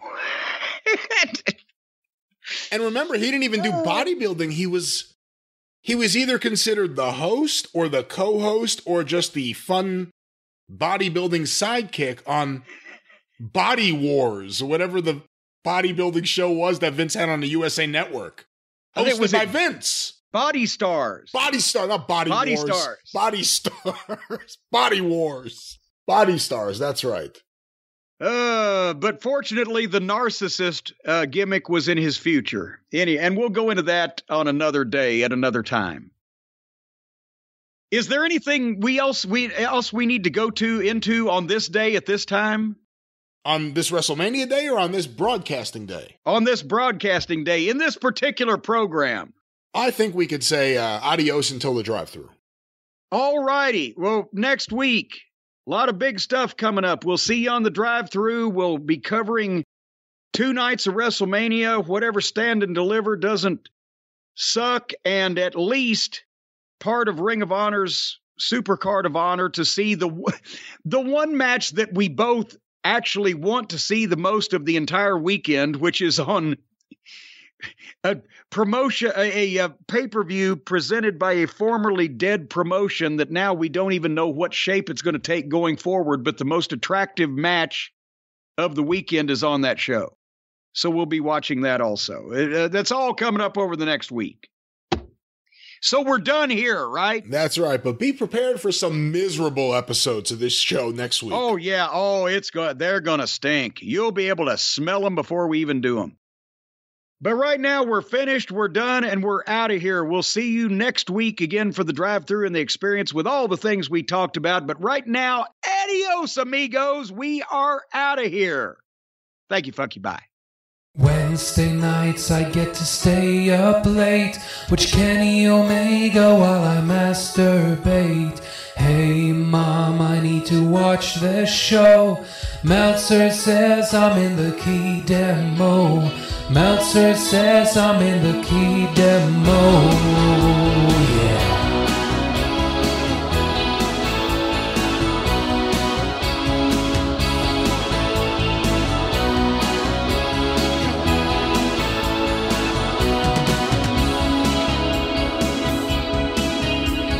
My mom's basement, I steal her Wi-Fi and I pay no rent.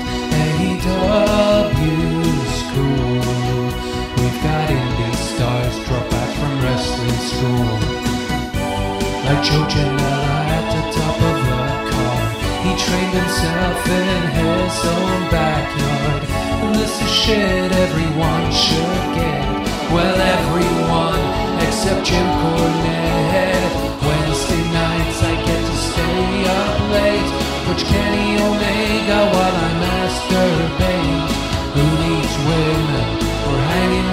When you can watch the Bucks get seven stars? When you can watch the Bucks turn seven stars. Dynamite's a word. Best ever tag team division. Haven't you heard? We've got Jericho,